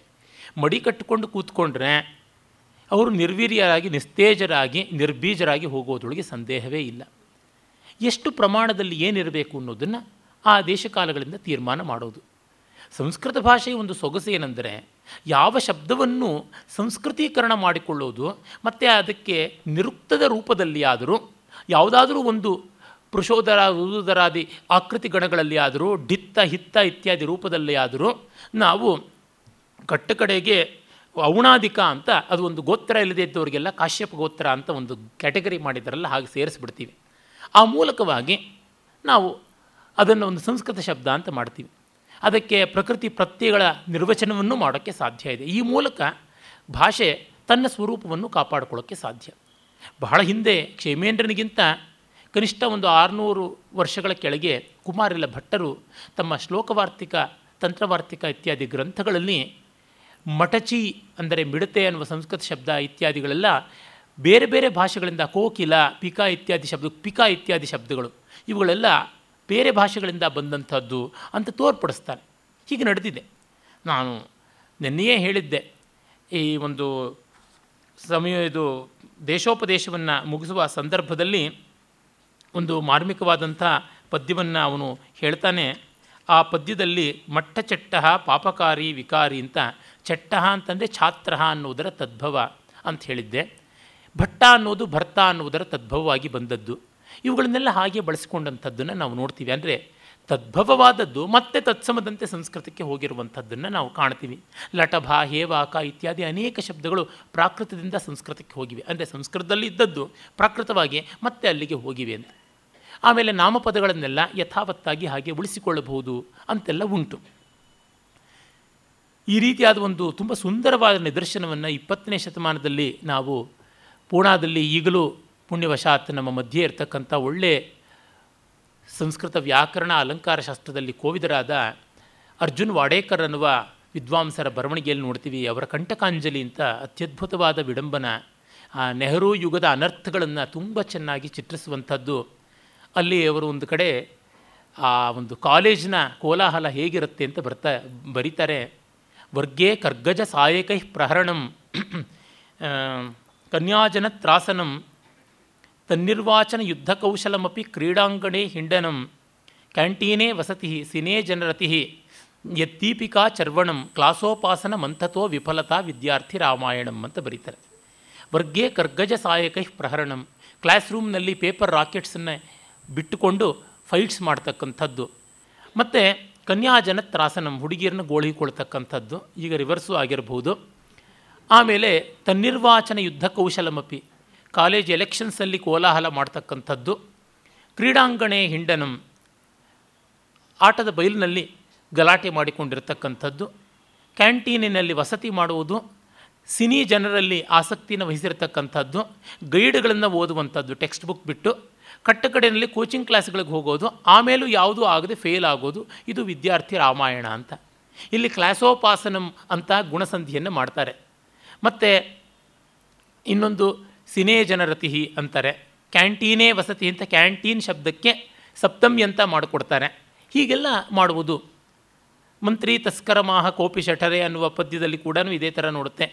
ಗುಂಡೋ ನ ಕುಲ ದೈವತಂ ಅಂತ ಗುಂಡ ಅನ್ನೋದ್ರ ಬಗ್ಗೆ ಹೇಳುವಂಥದ್ದು. ಹೀಗೆಲ್ಲ ಬೇಕಾದಷ್ಟು ಉಂಟು. ಅಂದರೆ ಒಂದು ಭಾಷೆ ಬೆಳೆಯುವಾಗ ಈ ಥರದನ್ನೆಲ್ಲ ಮಾಡಿಕೊಳ್ಳಬಹುದು. ನಾನು ನನ್ನ ಕೆಲವು ಕವಿತೆಗಳಲ್ಲಿ ಹಾಗೆ ಪ್ಲಾಸ್ಟಿಕ್ ರಸಾಲ ನವಪಲ್ಲವ ಪಂಕ್ತಯೋತ್ರ, ಭೃಂಗಾನ ಭಾಂತಿ ಮಶಕ ಮದಯಂತಿ ಗಾತ್ರಂ ಅಂತ, ಕಾಲಿಂಗ್ ಬೆಲ್ಕೋಕಿಲಾಹ ಅಂತೆಲ್ಲ ಕಾಲಿಂಗ್ ಬೆಲ್ಕೋಗಿಲೆ, ಪ್ಲಾಸ್ಟಿಕ್ ರಸಾಲ ತರುಪಲ್ಲವ ಅಂದರೆ ಪ್ಲಾಸ್ಟಿಕ್ಕಿನ ಮಾವಿನ ಸೊಪ್ಪಿನ ತೋರಣ ಇತ್ಯಾದಿಗಳನ್ನು ಹೇಳುವಾಗ ಅನಿವಾರ್ಯ ಪ್ಲಾಸ್ಟಿಕ್ಕಿಗೆ ಇನ್ನೇನನ್ನು ಹೇಳೋದಕ್ಕೆ ಸಾಧ್ಯ? ಈ ಕಾರಣದಿಂದ ಕ್ಷೇಮೇಂದ್ರ ಇಂಥವರಿಗೆಲ್ಲ ಪರಮಾಚಾರ್ಯನೆಂಬಂತೆ ದೇಶಭಾಷಾ ಪದಗಳನ್ನು ಅಲ್ಲಲ್ಲಲ್ಲಿ ಬಳಸ್ಕೊಡ್ತಾನೆ. ಮತ್ತು ವಿಡಂಬನೆಗಂತೂ ಇದು ತುಂಬ ಚೆನ್ನಾಗಿ ಒಗ್ಗಿ ಬರುತ್ತದೆ. ಗಂಭೀರ ಸಾಹಿತ್ಯಕ್ಕೆ ಕೆಲವೊಮ್ಮೆ ಜುಗುಪ್ಸಾವಹವಾಗಿಯೋ ಅಥವಾ ಕ್ಷೋಭಕಾರಕವೋ ಉದ್ವೇಜಕವೋ ಆಗಬಹುದು. ಇಲ್ಲಿ ಹಾಗಾಗೋದಿಲ್ಲ. ಹಾಗಾಗಿ ಅವನಿಗೆ ಲೇಖನಿಯನ್ನು ಕೊಡ್ತಾನೆ, ಈ ಕಲಮಾಸ್ತ್ರದಿಂದ ನೀನು ದೇವತೆಗಳ ಮೇಲೆ ಸೇಡು ತೀರಿಸ್ಕೊ. ಅವರಿಗೆ ದೀಪ ಇಲ್ಲದೆ, ಧೂಪ ಇಲ್ಲದೆ, ಹೂವಿಲ್ಲದೆ, ನೈವೇದ್ಯ ಇಲ್ಲದೆ, ಇಡೀ ದೇವಸ್ಥಾನಗಳು ನಾಯಿ ನರಿಗಳ ಪಾಲಾಗಿ ಶ್ವಭಿರ್ವೃತಾನ್ ಹಾಹಾಭೂತಾನ್ ಧೂಳಿ ಧೂಪ ಲಿಪ್ತಾನ್, ಧೂಳಿಯಿಂದ ಧೂಸರತ್ವಾಗುತ್ತದೆ. ಮತ್ತು ದೇವತೆಗಳಿಗೆ ಭಕ್ತಪಾನೀಯ ಕಾಂಕ್ಷಣ, ಗಂಜಿ ನೀರಾದರೂ ಬಂದರೆ ಸಾಕು ನೈವೇದ್ಯಕ್ಕೆ ಅಂತ ಬಾಯಿ ಬಡ್ಕೊಳ್ತಾರೆ. ಹಾಗೆ ಮಾಡಿಬಿಡು ನೀನು. ಮತ್ತು ಬ್ರಾಹ್ಮಣರಿಗೆ ಮೊದಲು ಅವಕಾಶ ಇಲ್ಲದಂತೆ ಮಾಡು. ಅವ್ರ ಯಜ್ಞ ಇಲ್ಲದಂತೆ ಆಗಿಬಿಡುತ್ತದೆ ಬ್ರಾಹ್ಮಣರಿಗೆ ಉತ್ತೇಜನ ಇಲ್ಲದೇ ಅವರು ಯಜ್ಞ ಮಾಡೋಲ್ಲ. ಯಜ್ಞ ಮಾಡದೆ ದೇವತೆಗಳು ಯಜ್ಞ ಭುಜ, ಯಜ್ಞ ಸ್ವೀಕಾರ ಮಾಡಿ ಬೆಳೆಯುವಂಥವರು. ಹೀಗಾಗಿ ನೀನು ದೇವ ದ್ವೇಷ ಮಾಡೋದಕ್ಕೆ ಸಾಫಲ್ಯವನ್ನು ಹೊಂದುತ್ತೀಯ? ನೀನು ಯಾತಕ್ಕಾಗಿ ದೈತ್ಯ ಕ್ಷಯದಿಂದಾಗಿ ಆಕಾಶದಲ್ಲಿ ಅಳತಾ ನಿಂತ್ಕೊಂಡಿಯಲ್ಲ, ದಿವಿ ರೋದಿತಂ ಯಸ್ಮಾತ್ ಭವತಾ ದೈತ್ಯಕ್ಷಯೇ ದೈತ್ಯ ಕುಲದ ನಾಶವಾಯಿತಲ್ಲ ಅಂತ ಆಕಾಶದಲ್ಲಿ ಅಳತಾ ನೀನು ವೈತರಣಿ ತೀರದಲ್ಲಿ ತಪಸ್ಸು ಮಾಡ್ತಾ ಇದ್ರಿಂದ ದಿವಿ ರೋದತೀತಿ, ದಿವಿರಹ ಅಂತ ಆಗುವಂಥ ದಿವಿರ ಅಂತಂದರೆ ಈ ಗೌರ್ಮೆಂಟ್ ಅಫೀಷಿಯಲ್ ಅಂತ. ಹಾಗಾಗಿ ನೀನು ದಿವಿರೋ ದಿವಿರೋದತಿ ಆ ಕಾರಣದಿಂದ ನಿನಗೆ ಹೆಸರು ಬರಲಿ ಅಂತ ಮಾಡ್ದ ಮಶೀಸ ಕಲಮಾಯಸ್ಯ ಕಾಲಿ ಕವಲಿತಾಖಿಲ, ಸದಾ ಸಕಲಮಾಯಸ್ಯ, ತಸ್ಯ ಸರ್ವಾರ್ಥ ಸಿದ್ಧಿದ ನೀನು ಮಸಿ ಕುಡಿಕೆನೆಲ್ಲ ಅದ್ದುಕೊಂಡು ಪರ್ಯೋದಿಕ್ಕೆ ಶುರು ಮಾಡಿದ್ರೆ ಯಾರೂ ನಿನ್ನ ಎದುರಾಗೋದಿಲ್ಲ. ತ್ವದ್ವಂಶೇತ್ರ ಭವಿಷ್ಯಂತಿ ದೈತ್ಯಾಹ ದಿವಿರರೂಪಿಣ ಏರ್ಯಂ ಲಬ್ಧವಿಭವೈ ಪೃಥಿವೀ ನ ಭವಿಷ್ಯತಿ. ನೀನು ಬಂದ ಮೇಲೆ ಇನ್ನು ಮಿಕ್ಕ ದೈತ್ಯರು ನಿನ್ನ ಹಿಂಬಾಲಿಸಿ ಬೇರೆ ಬೇರೆ ಅಫೀಷಿಯಲ್ಸ್ ರ್ಯಾಂಕಿಂಗನ್ನು ರೂಪ ತಾಳ್ತಾರೆ. ಇವರಿಗೆ ಆಹಾರವಾಗುವ ಭೂಮಿ ಮತ್ತೆಂದೂ ತಲೆ ಎತ್ತಿಕೊಂಡು ಬಾಳೋದಿಲ್ಲ. ಸೌನಿಕೇನ ಪ್ರಜಾತೋಥ ಭೂತಲೇ ಮರ್ಮಘಾತಿನ ಸಕುದ್ದಾಲಕ ಭಾರ್ಯಾಯಾಮ್ ಜಗದುನ್ಮೂಲನ ವ್ರತಃ. ಹಾಗಾಗಿ ಇವನು ಈ ಗುದ್ದಲಿ ಹಿಡ್ಕೊಂಡು ಅಗಿತಕ್ಕಂತಹ ಗಡ್ಡೆ, ಗೆಣಸು, ಹುಲ್ಲು ಇತ್ಯಾದಿ ಅಗಿತಕ್ಕಂಥ ಒಬ್ಬ ಹಳ್ಳಿಯ ಹೆಣ್ಣು ಮಗಳಲ್ಲಿ ಒಬ್ಬ ಕಟುಕನ ಮೂಲಕವಾಗಿ ಹುಟ್ಟಿದವನಾದ ಅಂತ ಹೇಳ್ಬಿಟ್ಟು ಬರೀತಾನೆ. ಅಂದರೆ ಎಲ್ಲ ಕಿತ್ತು ಕಿತ್ತು ಹಾಕುವಂಥದ್ದು ಬೆಳೆಸುವುದಲ್ಲ ಕೀಳುವಂಥದ್ದು ಆ ಗುದ್ದಲಿ ಹಿಡ್ಕೊಂಡು ಕೆಲಸವನ್ನು ಮಾಡತಕ್ಕಂಥವನು ಕುದ್ದಾಲಕನ ಲಕ್ಷಣ. ಮತ್ತು ಸೌನಿಕ ಅಂತಂದರೆ ಕಟುಕ, ಅವನು ಎಲ್ಲವನ್ನೂ ಕೊಲ್ಲುವುದಕ್ಕೆ ಇರೋದು, ಒಬ್ಬ ಎಲ್ಲ ಕಿತ್ತಾಕೋದಕ್ಕೆ, ಸಸ್ಯ ಪ್ರಪಂಚವನ್ನು, ಇನ್ನೊಬ್ಬ ಪ್ರಾಣಿ ಪ್ರಪಂಚವನ್ನು ಸಂಹಾರ ಮಾಡೋದಕ್ಕೆ. ಈ ಇಬ್ಬರು ದಂಪತಿಗಳ ಪುತ್ರನಾಗಿ ಇವನು ಹುಟ್ಟಿದ ಅಂತಂದರೆ ಇವನು ಬೋತ್ ಅನಿಮಲ್ ಆ್ಯಂಡ್ ಪ್ಲ್ಯಾಂಟ್ ಕಿಂಗ್ಡಮ್ನ ನಾಶ ಮಾಡತಕ್ಕಂಥವರ ಸಂತಾನವಾದ, ಇನ್ನು ಜೀವ ಜಗತ್ತು ಉಳಿಯೋದಕ್ಕೆ ಸಾಧ್ಯ ಇಲ್ಲ ಅನ್ನುವುದು ಕವಿಯ ಅರ್ಥ ಸ್ವಾರಸ್ಯ. ಆಮೇಲೆ ಅವನು ಬೆಳೀತಾನೆ. ಜ್ಞಾನಾರ್ಥ ಕರ್ತರಿ ಹಸ್ತೋ ಭುರ್ಜ ಪ್ರಾವರಣ ಕಲಿಹಿ ಭಸ್ತ್ರಾ ಕಕ್ಷಾಭಿಧಾನೋಯಂ ಸರ್ವಭಕ್ಷೋ ಮಹಾಸುರ ಜಾತೋ ಜಗತ್ಕ್ಷಯಾಯೇತಿ ಪಿಶಾಚ ನಿಚಯ ಜಗು. ಇವನು ಆ ಒಂದು ಕಲಮ ಲೇಖನಿಯನ್ನು ಎರಡು ಬೆರಳಿನ ಮಧ್ಯೆ ಇಟ್ಕೊಳ್ತಾ ಇದ್ದಂತೆ ಸಿಗರೇಟ್ ಇಟ್ಕೊಳ್ಳುವಂತೆ. ಈ ತರ್ಜನಿಯನ್ನು, ಮಧ್ಯಮಾಂಗುಲಿಯನ್ನು ಎರಡನ್ನ ಕ್ರಾಸ್ ಮಾಡಿದ್ರೆ ಕರ್ತರಿ ಹಸ್ತ ಅಂತ ಹೇಳ್ತಾರೆ. ಅವನು ಎರಡು ಬೆರಳೊಳಗೆ ಹಿಂಗೆ ಬರೀತಾ ಇದ್ದಂತೆ ಅಲ್ಲಿ ಕ್ಷೇಮೇಂದ್ರ ಮುಂದೆ ಹೇಳ್ತಾನೆ ಕಾಶ್ಮೀರದಲ್ಲಿ ಇವರುಗಳು ಮಾಡ್ತಾ ಇದ್ದ ಅನ್ಯಾಯಕ್ಕೆ ಆ ಅನಂತ ರಾಜ ಬಲಗೆ ಹೆಬ್ಬೆರಳನ್ನು ಕತ್ತರಿಸಿದಂತೆ ಇವರು ಎಂದೂ ಲೇಖನಿಯನ್ನು ಹಿಡಿಯಬಾರ್ದು ಅಂತ ಎಡಗೈಯಲ್ಲಿ ಬರೆಯೋದು ಅಭ್ಯಾಸ ಮಾಡಿಕೊಂಡ್ರಂತೆ. ಆಮೇಲೆ ಎರಡು ಬೆರಳಲ್ಲಿ, ಅಂದರೆ ತೋರು ಬೆರಳು ಮಧ್ಯದ ಬೆರಳಲ್ಲೇನೆ ಬರೆದು ಕಳ್ಳ ಲೆಕ್ಕಗಳನ್ನು ಮಾಡ್ತಾಯಿದ್ರು ನೀರು ಇರಲಿಲ್ಲ ಅಂದರೆ ಒರೆಸೋದಕ್ಕೆ ಎಂಜಲ್ನಲ್ಲೇನೆ ಒರೆಸಿಬಿಟ್ಟಿದ್ರು ಇಂಕನ್ನು ಅಳಿಸ್ತಾ ಇದ್ರು ಅಂತೆಲ್ಲ ಬರೀತಾನೆ. ಹಾಗಾಗಿ ಬೂರ್ಜಪ್ರಾವರಣ ಪ್ರಾವರಣ ಭೂರ್ಜ ಪತ್ರಗಳು ದಕ್ಷಿಣ ಭಾರತದಲ್ಲಿ ತಾಲಪತ್ರ ತಾಳೆಗರಿ ಆದರೆ ಉತ್ತರ ಭಾರತದಲ್ಲಿ ಭುರ್ಜಪತ್ರ. ಅದರೊಳಗೂ ಕಾಶ್ಮೀರದಲ್ಲಂತೂ ಭುರ್ಜಪತ್ರ ಯಥೇಷ್ಟವಾಗಿ ಸಿಗುತ್ತದೆ ಭುರ್ಜ ವೃಕ್ಷಗಳು ಬೆಳೆಯೋದ್ರಿಂದ. ಅದರಿಂದ ಆ ಪತ್ರ, ಆ ಪತ್ರದ ಮೇಲೆ ಕಂಠ ಇಟ್ಟು ಕೊರೆಯೋದಕ್ಕಾಗೋದಿಲ್ಲ ತೂಲಿಕ ಅಂದರೆ ಬ್ರಷ್ ಇಟ್ಟುಕೊಂಡು ಬರೆಯಬೇಕಾಗುತ್ತದೆ. ತುಂಬ ಪೇಪರ್ನಲ್ಲಿ ಬರೆದಷ್ಟು ಸಲೀಸಾಗಿ ಬರೀಬೋದು ನಾನು ಭುರ್ಜಪತ್ರದ ಮೇಲೆ ಬಾಲ್ ಪಾಯಿಂಟ್ ಪೆನ್ನಲ್ಲಿ ಬರೆದಿದ್ದೀನಿ. ಬಹಳ ಸ್ಮೂತಾಗಿ ಬರ್ಕೊಂಡು ಹೋಗುತ್ತೆ. ಯಾವ ಗ್ಲೇಸ್ಡ್ ಪೇಪರ್ ಕೂಡ ಇಲ್ಲ, ಅಷ್ಟು ಚೆನ್ನಾಗಿ ಬರೆಯುತ್ತದೆ. ಅದು ಹಸಿ ಹೋದ ಮೇಲೆ ಸೀಳ್ಕೊಂಡು ಬಿಡ್ತದೆ ಅದಕ್ಕೆ ಮತ್ತೆ ಮತ್ತೆ ಅದನ್ನು ತಂಪಾದ ಜಾಗದಲ್ಲಿ ಇಡಬೇಕಾಗುತ್ತದೆ. ಅದರ ಆಯುಷ್ಯ ಕಡಿಮೆ, ತಾಲಪತ್ರದ ಆಯುಷ್ಯ ಹೆಚ್ಚು. ಪಿಶಾಚಗಳೆಲ್ಲ ಇವನು ಹೀಗೆ ಕಲಿಯೇ ಹುಟ್ಟಿದ್ದಾನೆ ಅಂತ ಬಹಳ ಸಂತೋಷಪಟ್ಟು ಕುಣಿದಾಡದುವಂತೆ ಅದನ್ನು ಬರಿತಾನೆ. ಕಲಿಃ ಪ್ರಯಾತೋ ದ್ರವತಾ ರೂಪೇಣ ತಿಷ್ಠತೆ, ಯಥಾ ಸ್ವರ್ಗಪ್ರದ ಗಂಗಾ ತಥೈಷ ನರಕಪ್ರದ. ಇವರ ಮಸಿ ಅನ್ನುವುದು ನರಕಪ್ರದವಾದ ಒಂದು ವೈತರಣಿಯಂತೆ, ಪ್ರತಿಗಂಗೆಯಂತೆ ಹರಿಯಿತು. ಕಲಿರೂಪವೇ ಆಗಿಬಿಟ್ಟಿದೆ. ಈ ರೀತಿಯಲ್ಲಿ ಇವರ ಮಸಿ ಹರಿಯಿತು ಅಂತ. ಅಂದರೆ pen is mightier than sword ಅನ್ನುವ ಗಾದೆ ಎಷ್ಟು ಭಯಾನಕವಾಗಿ ಅದು ವಿಕೃತ ರೂಪದಲ್ಲಿ ಇಲ್ಲಿ ಬೆಳೆದು ಬಂದಿದೆ ಅನ್ನುವಂಥದ್ದು ಗೊತ್ತಾಗುತ್ತದೆ. ಆಮೇಲೆ ಎಲ್ಲ ಬೇರೆ ಬೇರೆ ರಾಕ್ಷಸರು ದೈತ್ಯಾವತಾರ ಸಪ್ತೈತೆ ತನ್ಮಾಹಾತ್ಮ್ಯ ನಿಯೋಗಿನಃ ಲುಂಠ್ಯ ಲುಂಠ್ಯ ವಧ್ಯಾಶ್ಚ ಪೂಜ್ಯ ಯೇ ಸರ್ವ ಇತ್ಯವದನ್ ಅನೇಕ ದೈತ್ಯರು ಹುಟ್ಟುತ್ತಾರೆ. ದಂಭಧ್ವಜ, ನಿಷ್ಪ್ರಪಂಚ, ಲುಬ್ಧಕ, ಕಲಮಾಕರ, ಸೂಚಿಮುಖ ಭೂರ್ಜಗುಪ್ತ ಮಹೀಮಂಡ, ದುಸ್ಸಹ ಅನ್ನುವಂಥವರಿಲ್ಲ ಈ ಹೆಸರುಗಳಲ್ಲೇ ಗೊತ್ತಾಗುತ್ತೆ. ದಂಭಧ್ವಜ ಅಂದರೆ ಬೂಟಾಟಿಕೆಯನ್ನೇ ದೊಡ್ಡದಾಗಿ ಇಟ್ಕೊಂಡಿರ್ತಕ್ಕಂಥವನು ಅಂತ. ದಾಂಭಿಕತೆ, ಬೂಟಾಟಿಕೆ ತುಂಬ ದೊಡ್ಡದು. ಈ ಅಫೀಷಿಯಲ್ಸು ಬಹಳ ದೊಡ್ಡ ದೈವಭಕ್ತರ ಹಾಗೆ, ಗುರುಭಕ್ತರ ಹಾಗೆ, ಪ್ರಜಾಹಿತರ ಹಾಗೆ ಸೋಗ ಹಾಕ್ಕೊಂಡು ಮಾಡ್ತಾಯಿದ್ರು ಅಂತ ಗೊತ್ತಾಗುತ್ತದೆ. ಇವರನ್ನ ಮನು ಧರ್ಮಧ್ವಜರು ಅಂತೆಲ್ಲ ಕರೀತಾನೆ. ಮತ್ತು ನಿಷ್ಪ್ರಪಂಚ, ಪ್ರಪಂಚವನ್ನು ನಾಶ ಮಾಡುವರು ಲುಬ್ಧಕ, ದುರಾಶಿಗರು ಕಲಮಾಕರ ಮತ್ತು ಲೇಖನಿಯನ್ನೇ ತಮ್ಮ ಹುಟ್ಟಿನ ಮೂಲವಾಗಿ ಮಾಡಿಕೊಂಡವರು, ಸೂಚಿಮುಖ, ಆ ಲೇಖನಿಯ ಮುಳ್ಳು ನಿಬ್ಬಂತ ಕರೀತಾರಲ್ಲ, ಅದರಂತೆ ನಾಲಿಗೆ ಉಳ್ಳವರು, ಭೂರ್ಜಗುಪ್ತ, ದಾಖಲೆಗಳನ್ನು ಮುಚ್ಚಿಡತಕ್ಕಂಥವರು, ಮಹೀಮಂಡ ಅಂತಂದರೆ ಭೂಮಿಗೆ ಅಲಂಕಾರ ಅಂದ್ಕೊಂಡವರು ಅಂತ, ಭೂಮಿಯನ್ನು ಕೆನೆಯಾಗಿ ದಿ ಕ್ರೀಮಿ ಲೇಯರ್ ಆಫ್ ಅರ್ಥನ ನುಂಗುವವರು ಅಂತಲೂ ಅರ್ಥ ಆಗುತ್ತದೆ. ದುಸ್ಸಹರು, ಅನ್ಬೇರಬಲ್, ತಾಳಲಾಗದಂಥವರು. ಈಗೆಲ್ಲ ಇವರಿಗೆ ಅನೇಕ ಹೆಸರುಗಳನ್ನು ಕೊಡ್ತಾನೆ. ಆಮೇಲೆ ಅವರುಗಳು ಬೆಳೀತಾರೆ, ಬೆಳೆದು ಬೇರೆ ಬೇರೆ ಅಧಿಕಾರ ಸ್ಥಾನದಲ್ಲಿ ಬಂದು ಸೇರಿಕೊಳ್ತಾರೆ ಅನ್ನುವಂಥದ್ದನ್ನು ಅವನು ಹೇಳ್ತಾನೆ. ಸರ್ವಕ್ಲೇಶಾಪಹರ್ತ್ರೇ ಚ ಚಿದ್ರೂಪ ಬ್ರಹ್ಮಣೇ ನಮಃ ಪ್ರೀಡಿತ ಪ್ರಸ್ರವಂತ್ಯೇವ ಪ್ರಜಾ ಗುಗ್ಗುಲು ಬೀಜವತ್. ಗುಗ್ಗುಳುವಿನ ಬೀಜ ಹೇಗೆ ನೀರಿಗೆ ಬಿದ್ದಾಗ ಅದು ತಳಮಳಗೊಳ್ಳುತ್ತದೆಯೋ ಆ ರೀತಿಯಲ್ಲಿ ಜಗತ್ತೇ ಇವರ ಪ್ರವಾಹಕ್ಕೆ ಬಿದ್ದು ಒದ್ದಾಟ ಮಾಡುವಂತೆ ಆಗ್ಬಿಡ್ತು. ಇವರೆಲ್ಲರೂ ಕೂಡ ತಮ್ಮ ಒಂದು ಅವತಾರಕ್ಕೆ ಕಾರಣನಾದಂಥ ಕಲಿಪುರುಷನನ್ನು ತುಂಬ ಕೊಂಡಾಡ್ತಾರೆ. ಇತ್ಯಾದಿ ಸ್ತೋತ್ರ ಮುಖರ ಗಂಠಾ ಬದಿರಿತ ಅಖಿಲ ಸಮಾಧಿಶ್ಯ ವಿಷಚ್ಚಾಶು ನಿಯೋಗಿ ನಿಬಿಡಾಂ ಸಭಾಂ. ಅಂಥ ಜಾಗಕ್ಕೆ ಈ ದಿವಿರ ಅಂದರೆ ರಾಕ್ಷಸರ ಒಂದು ಗಣಕನಾಗಿದ್ದವನು, ಇವನು ತಾನೊಂದು ದೊಡ್ಡ ಸೈನ್ಯ ಮಾಡಿಕೊಂಡು ಬರ್ತಾನೆ ಎನ್ನುವ ಮೂಲಕವಾಗಿ ಅವರ ಅವತಾರದ ಒಂದು ಹಿನ್ನೆಲೆಯನ್ನು ಕವಿ ಹೇಳ್ತಾನೆ. ಆಮೇಲೆ ಚಾಕ್ರಿಕ ಅನ್ನುವಂಥ ಒಬ್ಬ ಅಧಿಕಾರಿಯ ಬಗ್ಗೆ ಹೇಳ್ತಾನೆ. ಚಕ್ರಿಕ ಅಂತಂದರೆ ಎಲ್ಲ ಕಡೆ ಅವನು ಓಡಾಡ್ತಕ್ಕಂಥವನು. ಒಂದು ರೀತಿಯಾಗಿ ಎಲ್ಲೆಲ್ಲೂ ಅವನು ಸುತ್ತಾಡಿಕೊಂಡು ಆ ಆಯವ್ಯಯ ವಿಭಾಗಗಳನ್ನೆಲ್ಲ ನೋಡ್ತಕ್ಕಂಥವನು. ಅಷ್ಟು ಮಾತ್ರವಲ್ಲ, ಅವನು ಆ ಮೂಲಕವಾಗಿ ಕಂದಾಯವನ್ನು, ಎಲ್ಲವನ್ನು ಸಂಗ್ರಹ ಮಾಡ್ತಕ್ಕಂಥವನು ಅಂತ ಗೊತ್ತಾಗುತ್ತದೆ. ಆ ಚಾಕ್ರಿಕನ ಬಗ್ಗೆ ಅವನು ಹೇಳ್ತಾನೆ. ಬ್ರಹ್ಮತ್ಯಾ ನಗಣ್ಯಂತೆ ಗೋವಧೇಶು, ಬ್ರಹ್ಮತ್ಯಾಂ ನಗಣ್ಯಂತೆ ಗೋವಧೇಶು ಕಥೈವಕ, ಪ್ರಭುಭಕ್ತಿ ಕೃತಾಯೇನ ಮೂಲಾದುನ್ಮೂಲ್ಯತೆ ಜನ. ಇವರು ಬ್ರಹ್ಮಹತ್ಯೆಯನ್ನೇ ಗಣಿಸೋಲ್ಲ, ಇನ್ನು ಗೋಹತ್ಯೆಯನ್ನೇ ಎಲ್ಲಿ ಗಣಿಸ್ತಾರೆ? ಯಾವುದಕ್ಕೆ ಯಾವ ಲೆಕ್ಕ ಬೇಕಂದರೆ ಅದನ್ನು ಇದ್ದರು ನೀತಸ್ವ ಜನಕೋ ಏನ ನಿಧನಂ ಬಂಧನೇ ಧನಿ. ಅನ್ಯೇಪಿ ಸಂತಿ ಸರ್ವತ್ರ ತದ್ವಿಧಾಸ್ತು ನ ಲಭ್ಯತೆ. ಇವ್ರ ಥರದವರು ಇನ್ನೆಲ್ಲಿಯೂ ಸಿಗುವಂಥವರಲ್ಲ. ನಿರ್ಧನನಾದರೆ ತನ್ನ ತಂದೆಯನ್ನೂ ಕೂಡ ಬಂಧಿಸುವುದಕ್ಕೆ. ದುಡ್ಡಿದ್ದರೆ ಅವನನ್ನು ಬಲಿ ಹಾಕಿ ತಾವು ಅಧಿಕಾರಕ್ಕೆ ಬರೋದಕ್ಕೆ ನೋಡ್ತಕ್ಕಂಥವರು. ಇಂಥವರು ದೊಡ್ಡ ದೊಡ್ಡ ಗವರ್ನೆನ್ಸ್ನಲ್ಲಿ ಸೇರಿಕೊಳ್ತಾರೆ. ಅವರೊಳಗೆ ಒಂದು ವಿಭಾಗ ಪರಿಪಾಲಕ ಅಂತ. ಪರಿಪಾಲಕ ಅಂತಂದರೆ ಗವರ್ನರ್ ಅನ್ನುವ ಆಧುನಿಕವಾದ ಅರ್ಥವನ್ನು ಕೊಡಬಹುದು ಅವನು ಯಾವ ಥರ ಬರ್ತಾನೆ ಅಂತಂದರೆ ಅವನು ಮಹೋದರ, ದೊಡ್ಡ ಹೊಟ್ಟೆಯವನು, ಅಸಹ್ಯವಾದಂಥ ಮೈಕೈಗಳ ವಿಕಾರ.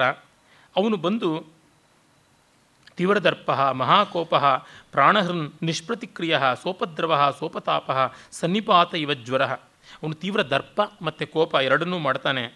ಬೇರೆಯವರ ಪ್ರಾಣ ತೆಗೆಯುವಂತೆ ಸನ್ನಿಪಾತ ಜ್ವರ ಇದ್ದಂತೆ ಇದ್ದಾನೆ. ಅವನು ಬರ್ತಾನೆ. ಹಾಗೆ ಲೇಖಕೋಪಾಧ್ಯಾಯ ಅಂತ ಈ ಕ್ಲರ್ಕ್ಸನ್ನು ಎಲ್ಲರನ್ನೂ ಟ್ರೈನ್ ಮಾಡ್ತಕ್ಕಂಥ ಒಂದು ಸಂಸ್ಥೆಯ ಗುರು. ಒಂದು ರೀತಿಯಲ್ಲಿ ಇವರ ಟ್ರೈನಿಂಗ್ ಸೆಂಟರ್ನ ಪ್ರಿನ್ಸಿಪಾಲ್ ಅಂತ ಹೇಳ್ಬೋದು. ಆ ಥರದವನು ಬರ್ತಾನೆ. ಬಹುಚ್ಛಿದ್ರ ಶಿರ ಶಾಟ ಲಡತ್ ಪರ್ಯಂತ ತುಸ್ತಕ ಶತ ಶತಚಕ್ರ, ಶತಚಕ್ರಲಿಕಾಸ್ಯೂತಂ ಮಲಲಿಪ್ತಾಂಗ ರಕ್ಷಕ ಇವನ ವೇಷ ಯಾವ ಥರ ಇರ್ತದೆ ಬಡತನ ಇವನಿಗೆ. ಮೊದಲು ಇವರೆಲ್ಲ ಬಡತನದಲ್ಲಿಯೇ ಇದ್ದರು. ಆಮೇಲೆ ಅಧಿಕಾರಕ್ಕೆ ಬಂದ ಮೇಲೆ ಸಂಪಾದನೆ, ಲಂಚ, ಋಷವತ್ತು ಬಂದ ಮೇಲೆ ದೊಡ್ಡದಾಗ್ತಾರೆ ಎನ್ನುವುದನ್ನು ಹೇಳ್ಕೊಂಡು ಬರ್ತಾನೆ. ಅವರ ತಲೆಯಲ್ಲಿ ಕೂದಲು ಸರಿಯಾಗಿ ಬೆಳೀತಾ ಇರಲಿಲ್ಲ. ಅಲ್ಲಲ್ಲಲ್ಲಿ ಅಲ್ಲಲ್ಲಿ ಬಾಲ್ಡ್ ಆಗಿಬಿಟ್ಟಿತ್ತು. ಮತ್ತು ಬಟ್ಟೆಯೂ ಕೂಡ ಹರಕು ಬಟ್ಟೆ, ಧೂಳಿ ದೂಸರವಾಗಿತ್ತು. ಮತ್ತು ಮೈಯಲ್ಲಿ ಶುಭ್ರತೆ ಅನ್ನೋದೊಂದು ಚೂರು ಇರಲಿಲ್ಲ. ಕೊಳಕೊಳೆಯಾಗಿ ಕಾಣಿಸ್ತಾ ಇದ್ದರು ಹೀಗಿದ್ದರೂ ಕೂಡ ಲೇಖಾಧಿಕಾರಿ ನಿಸ್ವೋಪಿ, ಲೇಖ ಸಂಸ್ಕಾರ ಗರ್ಭಿತ, ಗರ್ವಿತ, ಪರಿಪಾಲಕ ನಿರ್ದಿಷ್ಟೋ, ವಾಯುಭಕ್ಷ ಇವೋರಗ ಏನೂ ತಿನ್ನೋಕ್ಕಿಲ್ಲದೆ ಗಾಳಿ ಕುಡ್ಕೊಂಡಿರುವ ಹಾವಿನಂತೆ ತನಗೆ ಅಕ್ಷರಜ್ಞಾನ ಇದೆ ಅನ್ನೋದ್ರಿಂದಲೇ ಬಿಂಕ ಮಾಡ್ತಾ ಇದ್ದ ಹಿಂದೆಲ್ಲ ಲಿಪಿಯ ಪ್ರಾಚುರ್ಯ ಇಲ್ಲದೇ ಇದ್ದಾಗ ಅದು ಬಲ್ಲವರಿಗೆ ತುಂಬ ದೊಡ್ಡ ಅಧಿಕಾರ ಇದ್ದದ್ದು ಹೌದು. ಅದಕ್ಕೂ ಮುನ್ನ ಮೌಖಿಕವಾಗಿ ಯಾರಿಗೆ ಇವೆಲ್ಲ ಇದೆಯೋ ಅವರಿಗೆ ಹೆಚ್ಚಿನ ಬೆಲೆ ಇದ್ದದ್ದು. ಮೊದಲು ಇನ್ಫಾರ್ಮೇಷನ್ ಬಾಯಿಂದ ಬಾಯಿಗೆ ಹೋಗ್ತಾ ಇದ್ದಿದ್ದು, ಮತ್ತು ಬರವಣಿಗೆಯಿಂದ ಬರವಣಿಗೆಗೆ ಹೋಗ್ತಾ ಇದ್ದಿದ್ದು. ಈಗ ಎಲ್ಲ ಕೂಡ ಸಾಫ್ಟ್ ಕಾಪಿ ಆಗ್ತಾ ಇದೆ ಅಂತಂದರೆ ನಮಗೆ ಗೊತ್ತಿರುವಂತೆ ಡಿಜಿಟೈಸ್ ಆಗಿಬಿಡ್ತಾ ಇದೆ ಇನ್ಫಾರ್ಮೇಷನ್ನು ಹೀಗಾಗಿ ಆಯಾ ಕಾಲದ ವಿದ್ಯೆಯನ್ನು, ಆಯಾ ಕಾಲದ ಮಾಹಿತಿಯ ಮೂಲವನ್ನು ವಶ ಮಾಡಿಕೊಂಡವರಿಗೆ ಹೆಚ್ಚಿನ ಗೌರವ ಬರೋದು ಸಹಜ. ಮತ್ತು ಮಡಿವಂತಿಕೆ ಅನ್ನುವುದು ಪ್ರಾಚೀನಕ್ಕೆ ಇರುತ್ತದೆ. ನೋಡಿ, ಬರವಣಿಗೆ ಬಂದಾಗ ಬರವಣಿಗೆಯಲ್ಲಿ ವೇದವನ್ನು ಇಡಬಾರದು, ವೇದವನ್ನು ಬರೆಯಬಾರದು ಪುಸ್ತಕ ನೋಡಿಕೊಂಡು ವೇದ ಹೇಳಬಾರ್ದು, ಇಂದು ಕೂಡ ಆ ಪಾಠ, ಆ ಒಂದು ಪದ್ಧತಿ ಉಂಟು. ಮೌಖಿಕವಾಗಿಯೇ ಬರಬೇಕು ಅಂತ oral word is the sacred one ಅನ್ನುವಂಥ ಭಾವ. ಮತ್ತು ಈಗಲೂ ಅಷ್ಟೇ ಪ್ರಿಂಟೆಡ್ ಈಸ್ ದಿ ಸೇಕ್ರೆಡ್ ಅನ್ನುವ ಭಾವ ಇದೆ. ಎಲೆಕ್ಟ್ರಾನಿಕ್ ಮೀಡಿಯಾದಲ್ಲಿ ಬಂದರೆ ಅಥವಾ ವಿಕಿಪೀಡಿಯಾದಲ್ಲಿ ಇಂಟರ್ನೆಟ್ಟಲ್ಲಿ ಬಂದರೆ ಅದಕ್ಕಿನ್ನೂ ಪ್ರಮಾಣವತ್ತರೆ ಅಧಿಕೃತತೆ ಬಂದಿಲ್ಲ ಅಂತ ಒಂದು ಮಟ್ಟಕ್ಕೆ ಸತ್ಯವೂ ಹೌದು. ಆದರೆ ಅದು ಇರುತ್ತದೆ, ಆ ಮಡಿವಂತಿಕೆ ಕೆಲಸ ಮಾಡುತ್ತದೆ. ಆಧುನಿಕವಾದದ್ದನ್ನು ನಾವು ಸ್ವಲ್ಪ ಅನುಮಾನದಿಂದ ನೋಡ್ತೀವಿ. ಸಾಂಪ್ರದಾಯಿಕರು ಕನ್ಸರ್ವೇಟಿವ್ ಆದಂಥ ದೃಷ್ಟಿ ಕನ್ಫಾರ್ಮಿಸ್ಟ್ ದೃಷ್ಟಿ ಹಾಗೆಯೇ ಇರುತ್ತದೆ. ಒಂದು ಲೋಹದಲ್ಲಿ ನೋಡಿದ್ರೆ ನಮಗೆ ಗೊತ್ತಾಗುತ್ತದೆ, ಕಬ್ಬಿಣ ಮೈಲಿಗೆ ಅಂತಾರೆ. ಕಬ್ಬಿಣ ಪಾಪಲೋಹ ಕಲಿಪುರುಷ ಲೋಹ, ಶನಿಶ್ಚರನ ಲೋಹ ಅಂತ. It's one of the younger metals ಆ ಕಾರಣದಿಂದ ಅಲ್ಯೂಮಿನಿಯಂ ಮತ್ತು ಯಂಗರ್ ಮೆಟಲ್ಲು ಈಚೀಚೆಗೆ ಹತ್ತೊಂಬತ್ತನೇ ಶತಮಾನಕ್ಕೆ ಅದು ಬಂದದ್ದು. ಅದಕ್ಕೆ ಮುಂಚೆ ಇದ್ದದ್ದಲ್ಲ. ಅದೇ ಬೆಳ್ಳಿ, ಬಂಗಾರ ಮತ್ತು ಹಿತ್ತಾಳೆ, ಅದಕ್ಕೆ ಮೂಲಕಾರಕವಾಗುವಂಥ ತಾಮ್ರ, ಅವೆಲ್ಲ ಮಡಿ ಅಂತ. ಇಂದು ನಮ್ಮ ಸಾಂಪ್ರದಾಯಿಕರು ಸ್ಟೀಲ್ ತಟ್ಟೆ ಸ್ಟೀಲ್ ಬಟ್ಲುಗಳು ಬಳಸೋದಿಲ್ಲ. ಅದು ಕಬ್ಬಿಣ ಅಂತಲೇ ಅದಕ್ಕೆ ಯಾವ ಪರಮಾರ್ಥ ವಿವೇಕವೂ ಇಲ್ಲ. ಏನಂದರೆ ಅದು ಬಳಕೆಯಲ್ಲಿ ಮೊದಲು ಇರಲಿಲ್ಲ ಅನ್ನುವಂಥದ್ದಷ್ಟೇ ಅದೇ ರೀತಿಯಲ್ಲಿ ಹತ್ತಿ ಬಟ್ಟೆ ಮೈಲಿಗೆ ಮಡಿಗೆ ಬರೋದಿಲ್ಲ, ರೇಷ್ಮೆ ಬಟ್ಟೆ ಅಂತ. ಯಜ್ಞಗಳಲ್ಲಿ ರೇಷ್ಮೆ ಬಟ್ಟೆನೂ ಅಲ್ಲ, ಉಣ್ಣೆಯ ಬಟ್ಟೆನೇ ಬರುವಂಥದ್ದು. ಸೋಮರಸವನ್ನು ಫಿಲ್ಟರ್ ಮಾಡೋದಕ್ಕೆ ಬಳಸ್ತಕ್ಕಂಥ ವಸತಿವರಿ ಅನ್ನುವಂಥ ಯಾವ ಒಂದು ಫಿಲ್ಟರ್ ಇದೆ, ಅದು ಉಣ್ಣೆಯಿಂದಲೇ ಆದಂಥದ್ದು. ಆಗ ಉಣ್ಣೆಗೆ ಹೆಚ್ಚಿನ ಬೆಲೆ ಇತ್ತು. ಚರ್ಮಕ್ಕೆ ಮತ್ತೂ ಹೆಚ್ಚಿನ ಬೆಲೆ ಇತ್ತು. ತುಂಬ ಜನ ಅಬ್ರಹ್ಮಣ್ಯಂ ಅಬ್ರಹ್ಮಣ್ಯಂ ಅಂತ ಅನ್ಬೋದು ಯಜ್ಞದಲ್ಲಿ ಅಕ್ಕಿಯನ್ನು ಕುಟ್ಟೋದಕ್ಕೆ, ಪುರೋಡಾಶ ಮಾಡೋದಕ್ಕೆ ಗೋವಿನ ಚರ್ಮದ ಮೇಲೆ ಕುಟ್ಟಬೇಕು ಅಂತ ಇದೆ. ಅನಡ್ವಾನ್ ಚರ್ಮ, ಅದರ ಮೇಲೆ ಅಕ್ಕಿಯನ್ನು ಕುಟ್ಟಬೇಕು ಅಂತ ಉಂಟು. ಕುಟ್ಟಿ ಪುಡಿ ಮಾಡಬೇಕು. ಏಕೆಂದರೆ ಇನ್ನು ಯಾವುದೂ ಇರಲಿಲ್ಲ. ಆಗ ಆ ಪ್ರಾಚೀನ ಕಾಲದಲ್ಲಿ ಯಜ್ಞ ಪಾತ್ರಗಳನ್ನು ನೋಡಿದ್ರೆ ಗೊತ್ತಾಗುತ್ತದೆ. ಕೆಲವು ಮೂಳೆಯಿಂದ ಆದದ್ದು, ಮರದಿಂದ ಆದದ್ದು, ಮಣ್ಣಿಂದ ಆದದ್ದು, ಲೋಹದಿಂದ ಆದದ್ದು ಒಂದೋ ಎರಡೋ ಮಾತ್ರ. ಬಹಳ ಅಪೂರ್ವವಾಗಿದ್ದ ಕಾಲದಲ್ಲಿ ಅಂತ ಗೊತ್ತಾಗುತ್ತದೆ. ಹೀಗಾಗಿ ಕಾರ್ಪಾಸ ವಸ್ತ್ರ ಹತ್ತಿಯ ಬಟ್ಟೆ ಮೋಸದ ಸಂಕೇತ ಆಗಿತ್ತು. ತುಂಬ ಜನಕ್ಕೆ ಕಪಟ ಅನ್ನುವ ಸಂಸ್ಕೃತ ಶಬ್ದ ಕರ್ಪಟ ಕಾರ್ಪಾಸ ಇಂದ ಬಂದಿತ್ತು ಅಂತಂದರೆ ಆಶ್ಚರ್ಯವಾಗುತ್ತದೆ. ಹತ್ತಿ ಬಟ್ಟೆ ಉಟ್ಕೊಂಡವನು ಮೋಸಗಾರ ಅಂತ. ಕಪಟಿ ಎನ್ನುವಂಥ ಕಾರ್ಪಾಟಿಕ, ಈ ಕಪ್ಪಡಿ ಸಂಗಮ ಅಂತ ಬಸವಣ್ಣನವರು ಎಲ್ಲಿ ಶಿವೈಕ್ಯರಾದರು ಅಂತ ಇದೆಯಲ್ಲ, ಅದು ಕರ್ಪಟಿ ಅನ್ನೋದರಿಂದ ಕಪ್ಪಡಿ ಅಂತ ಬಂದಿದೆ. ಕರ್ಪಟಿ ಅಂತಂದರೆ ಹರಕು ಬಟ್ಟೆ ಹತ್ತಿ ಬಟ್ಟೆ ಉಟ್ಕೊಂಡಂಥವರು, ಅವರು ಅವಧೂತರು ಆಗಿರ್ತಕ್ಕಂಥವ್ರು. ಇವರುಗಳು ಮೋಸಗಾರರು ಹೌದು, ಎಷ್ಟೋ ಬಾರಿ ಸನ್ಯಾಸಿಗಳಾಗಿರ್ತಾರೆ ಅವರು ಮಡಿ ಮೇಲಿಗೆ ಮಾಡೋಲ್ಲ ವ್ರಾತ್ಯರು ಸಂಸ್ಕಾರ ರಹಿತರು ಅನ್ನುವಂಥ ಭಾವ ಎಲ್ಲ ಉಂಟು. ಹೀಗಾಗಿ ಹತ್ತಿ ಮೈಲಿಗೆಗೆ ಆ ಒಂದು ದೂರ ಇಡುವಂಥ ದೃಷ್ಟಿ ಇತ್ತು. ಕಾರಣ ಹತ್ತಿ ಮತ್ತು ಹತ್ತಿ ಬಟ್ಟೆ ಆಮೇಲೆ ಬಂದದ್ದು. ಇಟ್ಸ್ ಎ ಲೇಟರ್ ಡೆವಲಪ್ಮೆಂಟ್ ಅನ್ನುವುದು ಗೊತ್ತಾಗುತ್ತದೆ. ಯಾಕೆ? ನಮ್ಮ ತರಕಾರಿಗಳನ್ನು ನೋಡಿದ್ರೆ ಗೊತ್ತಾಗುತ್ತದೆ, ಶ್ರಾದ್ದದಲ್ಲಿ ಯಾವುದು ನಿಷಿದ್ಧ? ಈಚೆಗೆಲ್ಲ ಬಂದುಬಿಟ್ಟಿದೆ. ತೊಗರಿಬೇಳೆ ನಿಷಿದ್ಧ ಕಡಲೆಬೇಳೆ ನಿಷಿದ್ಧ, ಮೆಣಸಿನಕಾಯಿ ನಿಷಿದ್ಧ. ಕಡಲೆಕಾಯಿ ಎಣ್ಣೆ ನಿಷಿದ್ಧ, ತೆಂಗಿನಕಾಯಿ ನಿಷಿದ್ಧ, ಇವೆಲ್ಲ ನಿಷಿದ್ಧ ಮಾಡಿಬಿಟ್ರೆ ಶ್ರಾದ್ದ ಭೋಜನ ಅನ್ವರ್ಥ ಶ್ರಾದ್ದ ಭೋಜನ ಆಗಿಬಿಡುತ್ತೆ. ಹಾಗಾಗಿ ಇವೆಲ್ಲ ಈಗ ಬಿಟ್ಟು ಹೋಗಿಬಿಟ್ಟಿದೆ. ಆದರೆ ಅವೆಲ್ಲ ಆಮೇಲೆ ಬಂದ ತರಕಾರಿಗಳು, ಆ ಕಾರಣದಿಂದಾಗಿ ಇವನ್ನು ಬಳಸ್ತಾ ಇರಲಿಲ್ಲ ಅಂತ ಗೊತ್ತಾಗುತ್ತದೆ. ತೊಗರಿ, ಕಡಲೆ, ಮತ್ತು ಇವು ನೆಲಗಡಲೆ ಇತ್ಯಾದಿಗಳೆಲ್ಲ, ನೆಲಗಡಲೆ ಎಲ್ಲ ದಕ್ಷಿಣ ಅಮೇರಿಕಾಯಿಂದ ಬಂದದ್ದು, ಮೆಣಸಿನಕಾಯಿ ಇವುಗಳೆಲ್ಲ ಆ ಕಾರಣದಿಂದ ಇಲ್ಲ ಅಂತ ಗೊತ್ತಾಗುತ್ತದೆ. ಹೀಗೆ ನಮ್ಮ ವೈದಿಕಾಚಾರದಲ್ಲಿ ಇಲ್ಲದೇ ಇರುವಂಥದ್ದು ಒಂದು ತಾಂಬೂಲ. ಆಗಮಿಕವಾಗಿ ಉಂಟು. ತಾಂಬೂಲ ನಮಗೆ ಅತಿ ಪ್ರಾಚೀನವಾದ ಸಾಹಿತ್ಯೋಲ್ಲೇಖ ಅಂತ ಸಿಗುವಂಥದ್ದು ಕಾಳಿದಾಸನದೇನೆ ಅದಕ್ಕೆ ಮುನ್ನ ಶಾಸನಗಳಲ್ಲಿ ಕಾಣಿಸುತ್ತದೆ. ಗುಪ್ತರ ಕಾಲದ ಶಾಸನದಲ್ಲಿ ಕಾಣಿಸುತ್ತದೆ. ಅದು ಹೆಚ್ಚು ಕಡಿಮೆ ಆ ಕಾಲಕ್ಕೆ ಬರುವಂಥದ್ದು. ಆದರೆ ವೇದಗಳಲ್ಲಿ ಎಲ್ಲಿಯೂ ಇಲ್ಲ. ನೀವು ನೋಡಿ, ವೇದದಲ್ಲಿ ಒಂದೇ ಕಡೆ ತೆಂಗಿನಕಾಯಿಯ ಹೆಸರು ಇಲ್ಲ, ತಾಂಬೂಲದ ಹೆಸರೂ ಇಲ್ಲ. ವೇದದ ಯಾವ ಯಜ್ಞದಲ್ಲಿಯೂ ಇಲ್ಲ. ತೆಂಗಿನಕಾಯಿ ತಾಂಬೂಲ ಇಲ್ಲ. ಅವಿಲ್ಲದೆ ಕಲಶ ಸ್ಥಾಪನೆ ಇಲ್ಲೇ ಇಲ್ಲ ಅವೆಲ್ಲ ಆಮೇಲೆ ಬಂದಂಥದ್ದು. ಇವೆಲ್ಲ ಆಗಮಿಕವಾದದ್ದು ಅಂತ ಮತ್ತೆ ಬಂದು ಸೇರಿಕೊಂಡಿವೆ. ತಪ್ಪೇನೂ ಇಲ್ಲ. ಮೊದಲು ಅವುಗಳಿಗೆಲ್ಲ ದೋಷ ಇತ್ತು. ಎಲ್ಲಿವರೆಗೂ ಅಂತಂದರೆ ವಾಮಾಚಾರಕ್ಕೆ ಮಾತ್ರ ತಾಂಬೂಲ ಬಳಸಬೇಕು ಅಂತ ಕೆಲವು ಪ್ರಕ್ರಿಯೆಗಳಲ್ಲಿ ತಾಂಬೂಲ ಜಗದುಬಿಟ್ಟು ಪೂಜೆ ಮಾಡಬೇಕು ಅಂತ ಉಂಟು. ನೀವು ನೋಡಿದ್ರೆ ಗೊತ್ತಾಗುತ್ತದೆ. ಶಾರದಾ ತಿಲಕದಲ್ಲಿ, ಡಾಮರ ತಂತ್ರದಲ್ಲಿ ಎಲ್ಲ ಹಾಗೆ ಕಾಣಿಸುವಂಥದ್ದು ಇರಲಿ. ಹೀಗೆ ಈ ಎಲ್ಲ ಸಾಂಸ್ಕೃತಿಕವಾದ over tones and under tones ನೋಡಿದಾಗ ನಮಗೆ ಗೊತ್ತಾಗುತ್ತದೆ. ಕವಿಗಳು ಎಷ್ಟು ಸೂಕ್ಷ್ಮರಾಗಿ ಇವನ್ನೆಲ್ಲ ಗಮನಿಸಿಕೊಂಡು ಮಾಡ್ತಾರೆ ಅಂತ. ಅವನು ಹರಕು ಬಟ್ಟೆ ಹಾಗೆ ಹಾಕ್ಕೊಂಡಿದ್ದ, ಅದೆಲ್ಲ ಮೈಲಿಗೆಯ ಲಕ್ಷಣ ಅಂತ ಕವಿ ಹೇಳ್ತಾನೆ.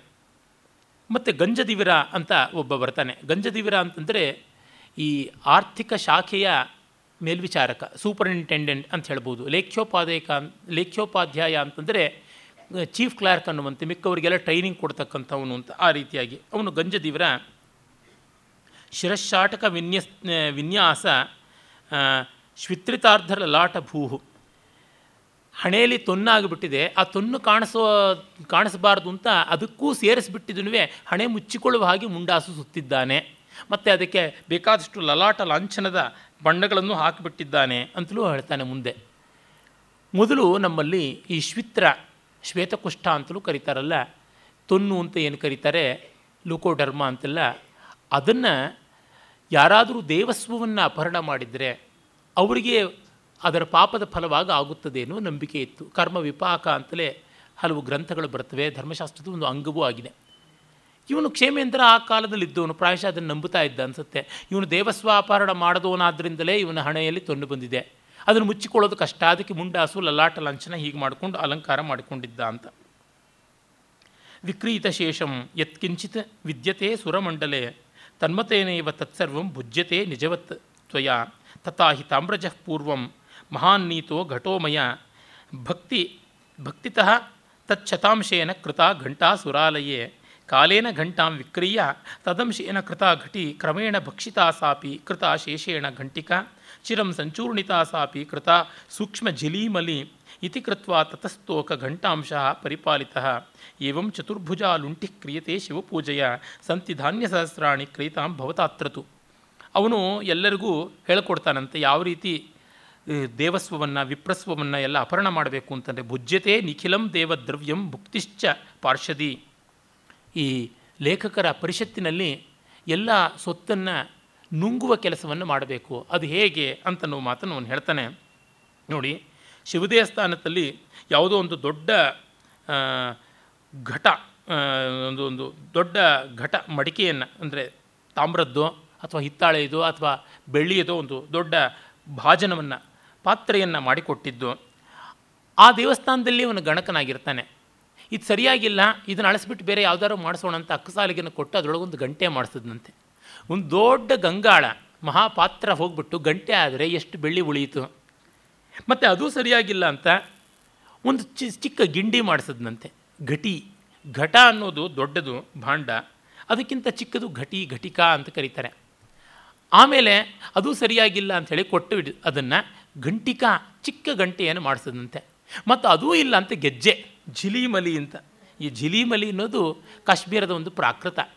ಅದನ್ನು ಮಾಡಿಸ್ತದಂತೆ ಅಂದರೆ ದೊಡ್ಡ ಪಾತ್ರೆಯ ಬೆಳ್ಳಿ ಹೋಗಿಬಿಟ್ಟು ಒಂದು ಸಣ್ಣ ಕಿರು ಗೆಜ್ಜೆ ಆಯಿತು.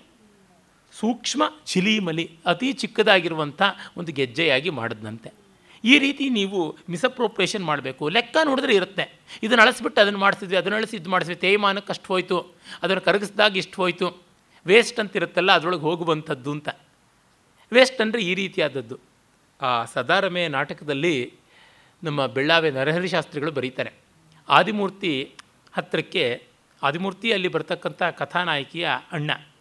ಅವನು ಮಹಾಧೂರ್ತನಾದ ವ್ಯಾಪಾರಿ ಪುತ್ರ, ವಾಣಿಜ್ಯ ಮಾಡ್ತಕ್ಕಂಥವನು.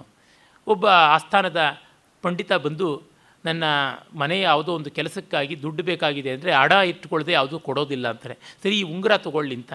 ಉಂಗುರ ತೊಗೊಂಡು ಅದು ನಿಜವಾದ ಬಂಗಾರವೋ ಅಲ್ಲೋ, ಹೊರಗಿಟ್ಟು ನೋಡ್ತೀನಿ ಅಂತ ಉಜ್ಜುತ್ತಾನೆ. ಮತ್ತು ಅಪ್ಪನಿಗೆ ಹೇಳ್ತಾನೆ ಮೂಡು ಗುಂಜಿಲಂತ ವಚ್ಚಿಂದೆ ಹಿಂಗೆ ತೀಸ್ಕೆ ತೀಸ್ಕೊನೇದಾ ಅಂತ ಹೇಳ್ತಾನೆ. ಮೂರು ಗುಲಗಂಜಿ ಪ್ರಮಾಣದಷ್ಟು ಬಂಗಾರವನ್ನು ಹೊರಗಲ್ಲಿಗೆ ತೆಗೆದು ಬಿಟ್ಟಿದ್ದೀನಿ ಇನ್ನು ನಾನು ಇದನ್ನು ಉಂಗಾರ, ಉಂಗರವನ್ನು ಅಡವಿ ಇಟ್ಟುಕೊಂಡು ದುಡ್ಡು ಕೊಡ್ಲಾ? ಅಂತ ಹೇಳ್ಬಿಟ್ಟಂತಾನೆ. ಆಗ ಆ ಪಂಡಿತ ಛೇ ಛೇ ಛೇ, ಇಷ್ಟೆಲ್ಲ ನನ್ನ ಉಂಗುರ ನಾಶ ಮಾಡೋದು ನಾನು ಇಷ್ಟಪಡೋದಿಲ್ಲ, ವಾಪಸ್ ಕೊಡು ಅಂತ ಹೇಳ್ಬಿಟ್ಟು ಗಲಾಟೆ ಮಾಡಿ ಕಿತ್ಕೊಳ್ತಾನೆ ಅಂತ ಪ್ರಸಂಗ ಹೋಗುತ್ತದೆ. ಅಂದರೆ ಟೆಸ್ಟ್ ಮಾಡೋದ್ರೊಳಗೆ ಹಾಗೆ. ನಮ್ಮ ಮನೆಯ ಪಕ್ಕದಲ್ಲಿ ಒಬ್ಬರು ಇದ್ದರು ಅವರು ಹೇಳ್ತಾ ಇದ್ರು எங்கள் மாமியார் அஹ், சுவை என்ன இருக்குன்னு பார்க்கும்போதே ಕಾಲು வைத்து ರೊಪ್ಪಿಂಡಿಡುವಾರ್ ಅಂತ ನಮ್ಮ ಅತ್ತೆ ಟೇಸ್ಟ್ ಏನು ಅಂತ ನೋಡೋದ್ರೊಳಗೇನೆ ಕಾಲು ಭಾಗ ಹೊಟ್ಟೆ ತುಂಬಿಸ್ಕೊಂಡು ಬಿಡ್ತಾರೆ ಅಂತ ಈ ರೀತಿಯಾಗಿ ಆಗುವಂಥದ್ದು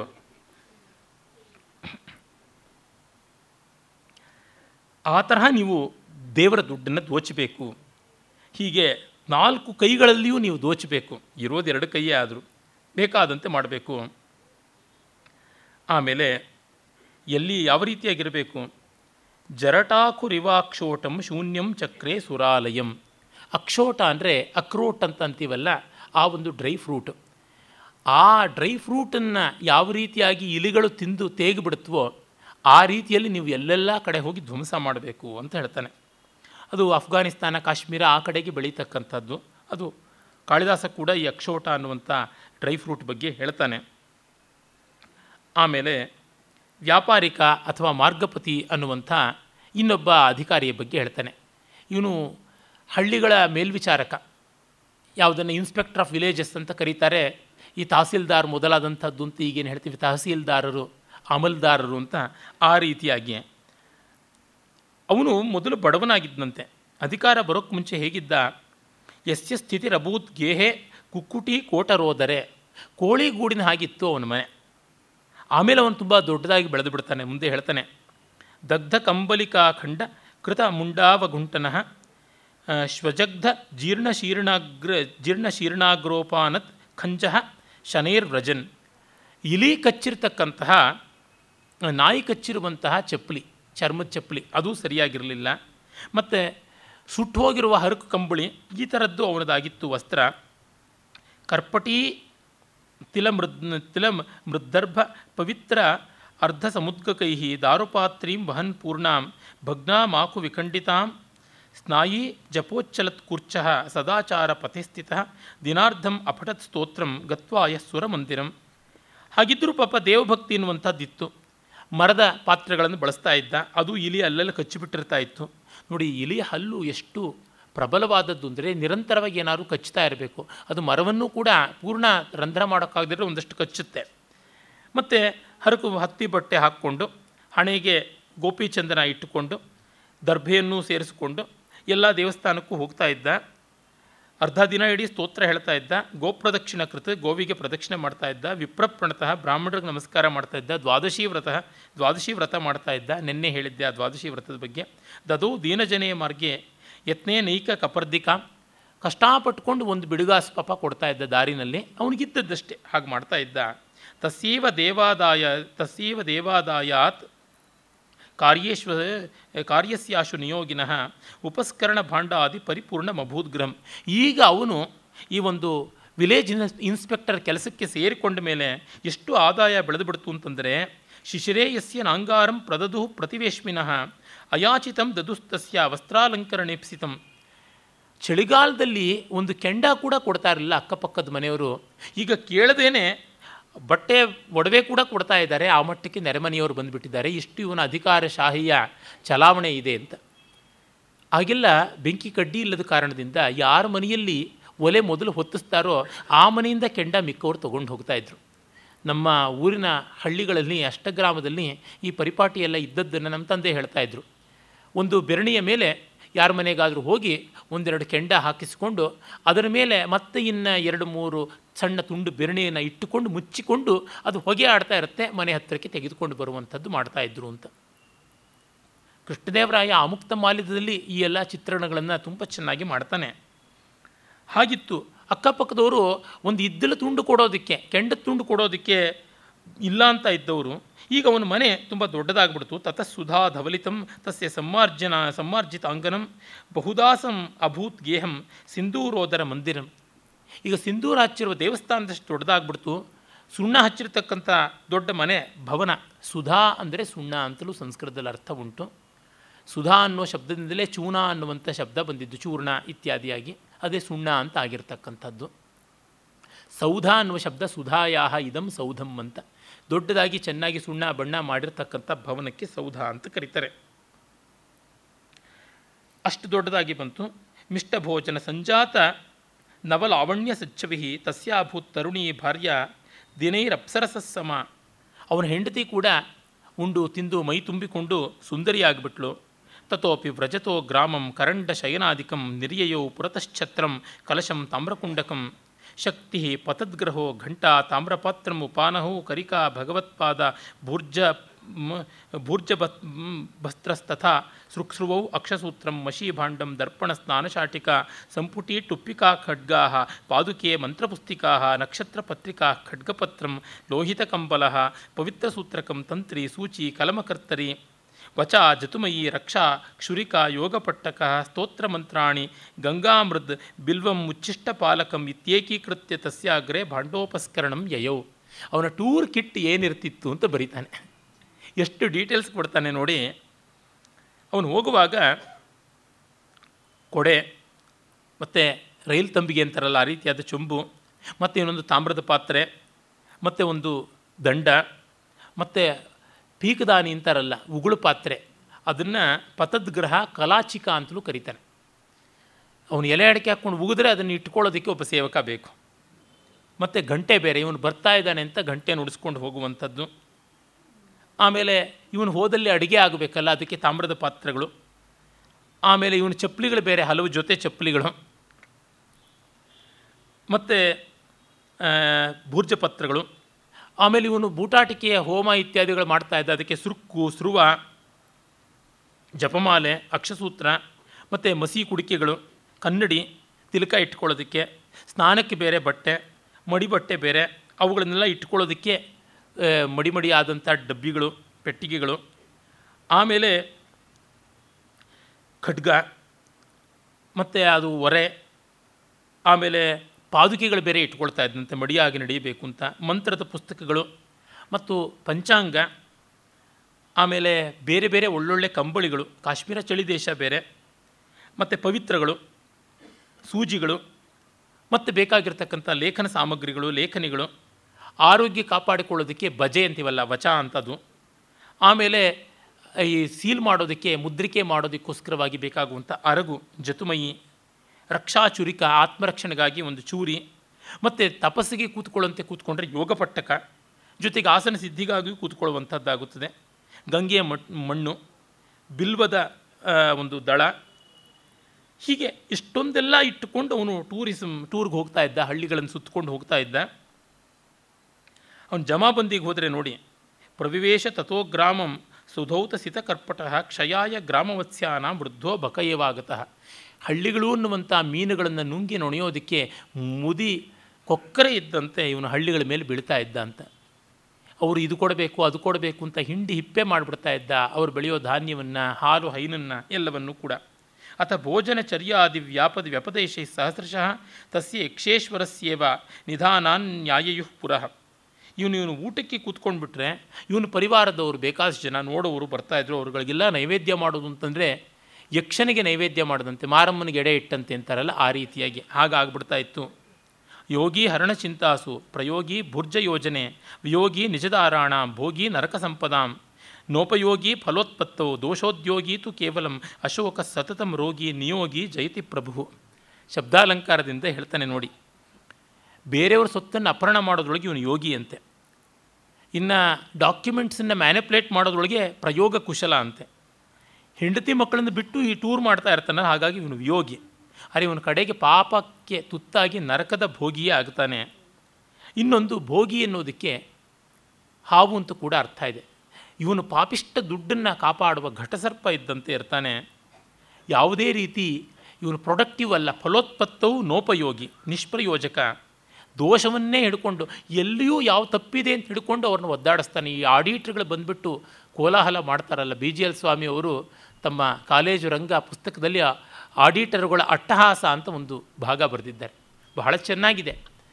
ಅಲ್ಲಿ ಚಾಕ್ ಪೀಸ್ ಸ್ಯಾಂಕ್ಷನ್ ಮಾಡೋದಕ್ಕೆ ಅವಕಾಶ ಇರಲಿಲ್ಲ. ಸೈನ್ಸ್ನವರಿಗೆ ಹೆಚ್ಚಾಗಿ ಬೋರ್ಡ್ ಕೆಲಸ ಇರುತ್ತದೆ. ಗಣಿತವಾಗಲಿ, ವಿಜ್ಞಾನದ ಬೇರೆ ಬೇರೆ ಶಾಖೆಗಳಲ್ಲಾಗಲಿ ಬೇಕಾದಷ್ಟು ಇರುತ್ತದೆ. ಆದರೆ ಆರ್ಟ್ಸ್ನವ್ರಿಗೆ ಅಷ್ಟಿರೋದಿಲ್ಲ. ಹಿಸ್ಟ್ರಿನವ್ರು ಎಷ್ಟು ಮ್ಯಾಪ್ಗಳು ಬರೀತಾರೆ, ಎಷ್ಟು ಇಸ್ವಿಗಳು ಬರೀತಾರೆ? ಇಲ್ಲ. ಸೋಷಾಲಜಿನವ್ರು ಎಷ್ಟು ಚಾಕ್ ಪೀಸ್ ಬಳಸ್ತಾರೆ? ಜಾಸ್ತಿ ಇಲ್ಲ. ಲಿಟ್ರೇಚರ್ನಲ್ಲೂ ಜಾಸ್ತಿ ಬಳಸುವಂಥದ್ದು ಇರೋದಿಲ್ಲ. ಹೀಗಾಗಿ ಅವರಿಗೆ ಎಲ್ರಿಗೂ ಕೊಡಬೇಕಾದ್ರೆ ಶಾಕ್ ಪೀಸನ್ನು ಅವ್ರು ಕಿತ್ತುಕೊಂಡು ತೊಗೊಂಡು ಹೋಗ್ತಾ ಇರಂತೆ ಆಯಾ ಬೇರೆ ಬೇರೆ ಹ್ಯುಮ್ಯಾನಿಟೀಸ್ ಡಿಪಾರ್ಟ್ಮೆಂಟ್ನವರು ಸೈನ್ಸ್ನವ್ರಿಗೆ ಚಾಕ್ ಪೀಸ್ ಕಡಿಮೆ ಬರ್ತಾ ಇತ್ತು. ಚಾಕ್ ಪೀಸ್ ಜಾಸ್ತಿ ಮಾ ಸ್ಯಾಂಕ್ಷನ್ ಮಾಡಿ ಅಂತಂದರೆ ಇಲ್ಲ, ಅದಕ್ಕೆ ಅವಕಾಶ ಇಲ್ಲ, ನೀವು ಖರ್ಚು ಮಾಡಬಾರ್ದು, ದುಂದು ಮಾಡಬಾರ್ದು ಅಂತ. ಆಡಿಟ್ರ್ಗಳ ಕೋಲಾಹಲ. ಮತ್ತು ಇನ್ನು ಯಾವುದಾದ್ರು ಕಂಟಿಂಜೆನ್ಸಿ ಸಾದಿಲ್ವಾರ ಖರ್ಚು ಅಂತ ಅದರೊಳಗೆ ತೊಗೊಂಡ್ಬಿಟ್ರೆ ನೀವು ಹಾಗೆಲ್ಲ ಡಿಸ್ಕ್ರಿಷನ್ಸ್ ಇಲ್ಲದೆ ಖರ್ಚು ಮಾಡುವಂತೆ ಇಲ್ಲ ಅಂತ ಬೇರೆ ಕೋಲಾಹಲ. ಅದು ಕಡೆಗೆ ಏನು ಮಾಡ್ಬೋದು ಅಂತಂದರೆ ಒಂದು ಪರಿಹಾರ ಹೇಳಿದ್ರಂತೆ. ಚಾಕ್ ಪೀಸ್ ಅಲ್ಲದ್ದು, ಆದರೆ ಚಾಕ್ ಪೀಸ್ ಕೆಲಸಕ್ಕೆ ಪ್ರಯೋಜನ ಬರುವಂಥದ್ದು ಇನ್ನೇನನ್ನಾದರೂ ತೊಗೋಬೋದು ಎಷ್ಟು ಬೇಕಾದರೂ ತೊಗೋಬೋದು ಅಂತ. ಕಡೆಗೆ ಇವರು ತಿರುನಾಮಕ್ಕೆ ಬೇಕಾಗ್ತಕ್ಕಂಥ ಬಿಳಿಯದು ಕಡ್ಡಿ ಉಂಟಲ್ಲ, ಅದನ್ನು ತೊಗೊಂಡ್ರಂತೆ. ಅದು ಚಾಕ್ ಪೀಸ್ಗಿಂತ ಮೂರ್ನಾಲ್ಕು ಪಟ್ಟು ಬೆಲೆ. ಅದನ್ನು ತೊಗೊಳ್ಬಹುದು ಅಂತ. ಆಗ ಅಲ್ಲಿ ತಮಿಳ್ನಾಡಿನಲ್ಲಿ ಇದು ಪ್ರೆಸಿಡೆನ್ಸಿ ಕಾಲೇಜಿನಲ್ಲಿ ನಡೆದಂಥದ್ದು ಜಗಳ. ತೆಂಗಲೆ ಒಡಗಲೆ ಇರ್ತಾರಲ್ಲ.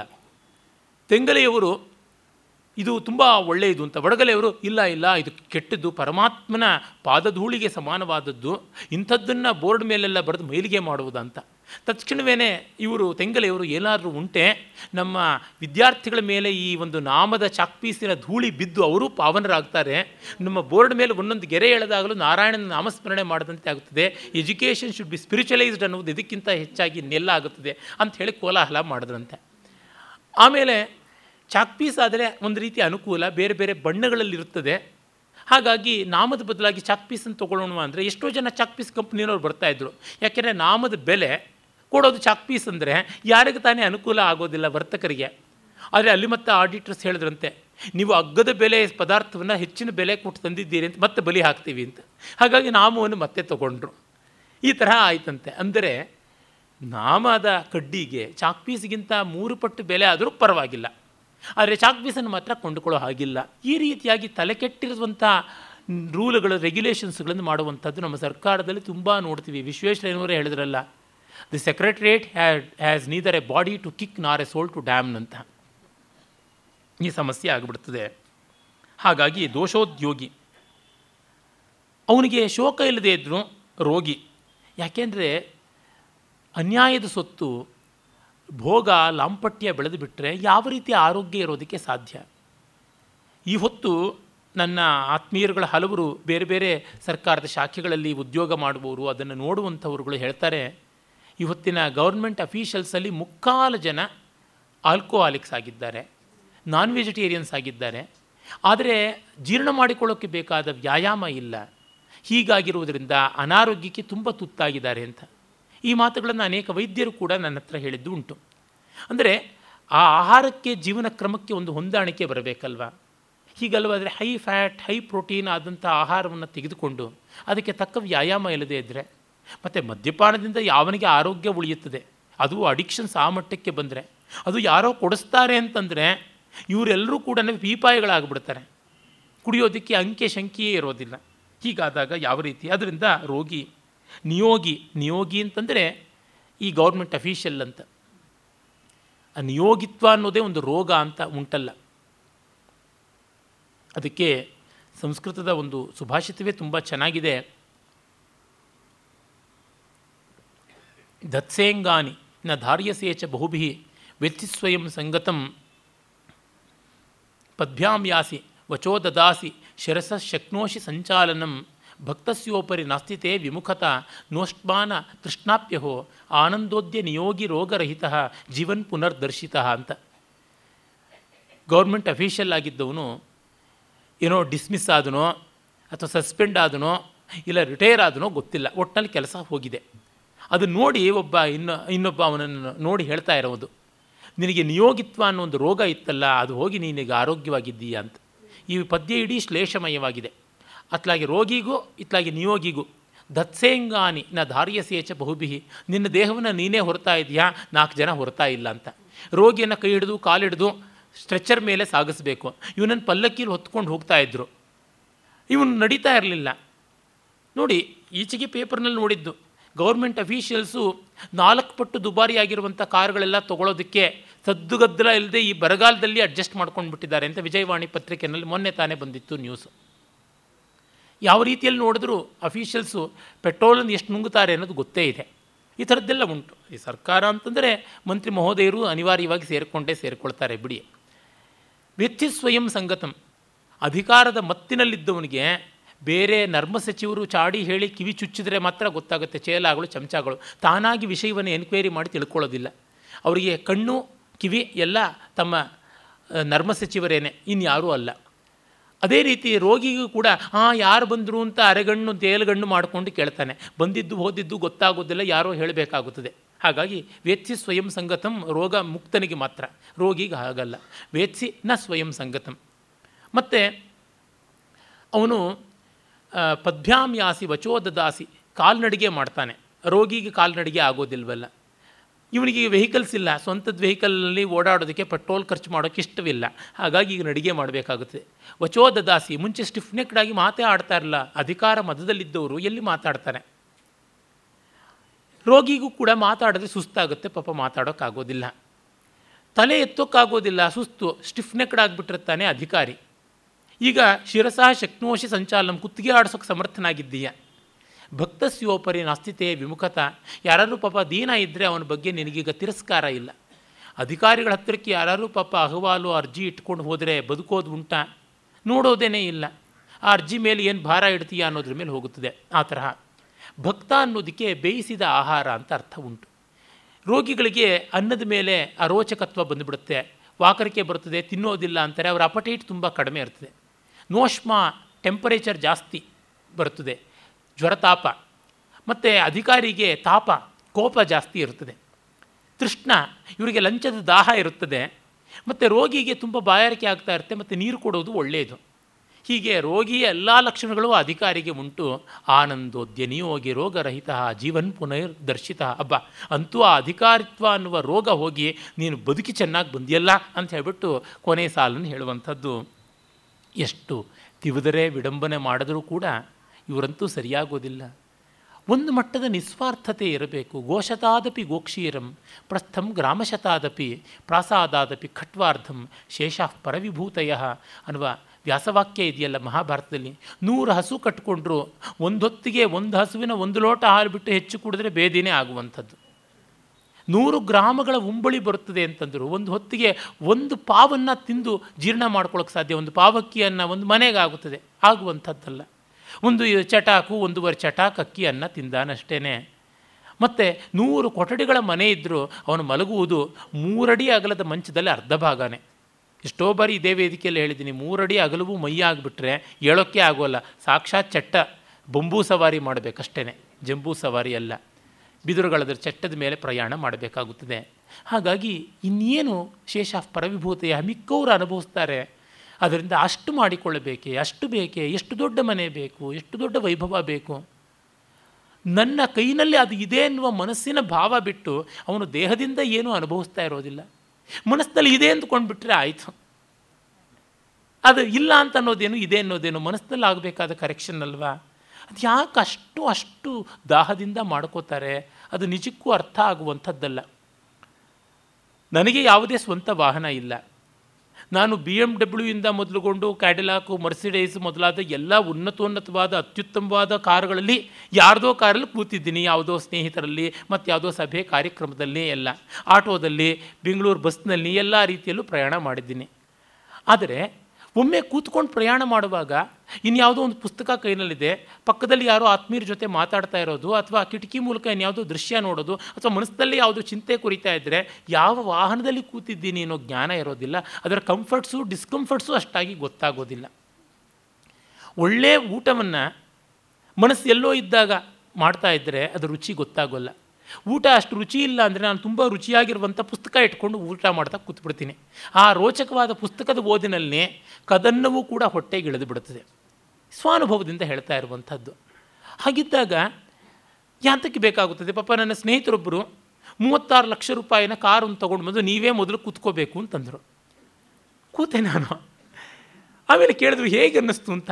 ಚೆನ್ನಾಗಿತ್ತು ಅಂತಂದೆ. ಅವರು ಪಾಪ ಇನ್ನೂ ಹೆಚ್ಚಿನ ನಿರೀಕ್ಷೆಯ ಅಹೋ ಅಹೋ ಅನ್ನುವಂಥದ್ದು ಬೇಕಾಗಿತ್ತು. ನನಗೇನೂ ಗೊತ್ತಾಗಲಿಲ್ಲ. ಇಷ್ಟೇ ಅಂತಂದೆ ನಾನು. ಆಗ, ಇಲ್ಲ ನೋಡಿ ಅದು ಹಾಗಿದೆ ಅಂತ ಹೌದಾ ಅಂತಂದೆ. ಆಮೇಲೆ ನನ್ನ ಇನ್ನೊಬ್ಬ ಸ್ನೇಹಿತ, ಅಯ್ಯೋ ಸರ್ ನೀವು ಎಷ್ಟು ಪೆದ್ದರು ಅವ್ರು ಎಂಥ ಕಾರ್ ತೊಗೊಂಡಿರ್ತಕ್ಕಂಥದ್ದು, ನೀವು ನೋಡಿದ್ರೆ ಇಂಥ ಒಂದು ಪ್ಲೈನ್ ಕಾಂಪ್ಲಿಮೆಂಟ್ ಕೊಟ್ಟರೆ ಎಲ್ಲ ಆಗುತ್ತದೆ, ಒಂದು ಶ್ಲೋಕವಾದರೂ ಹೇಳಬೇಕಾಗಿತ್ತು ಅಂತ. ಏನು ಮಾಡೋದಪ್ಪ? ಆ ಕಾರಿನ ಯಾನದ ಸುಖ ಅನುಭವಕ್ಕೆ ಬರದೇ ಇದ್ದರೆ ನಾನು ಹೇಗೆ ಕೊಡಲಿ? ಅನುಭವಕ್ಕೆ ಬಂದರೆ ಹೇಳಬಹುದು.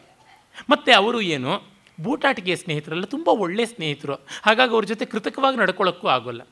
ಏನೋ ದೂರದವ್ರ ಜೊತೆಗೆ ಕೃತಕವಾಗಿ ನಡ್ಕೊಳ್ಬಹುದು. ಇನ್ನೂ ಒಂದು ರಹಸ್ಯ ಹೇಳಿಬಿಡ್ತೀನಿ.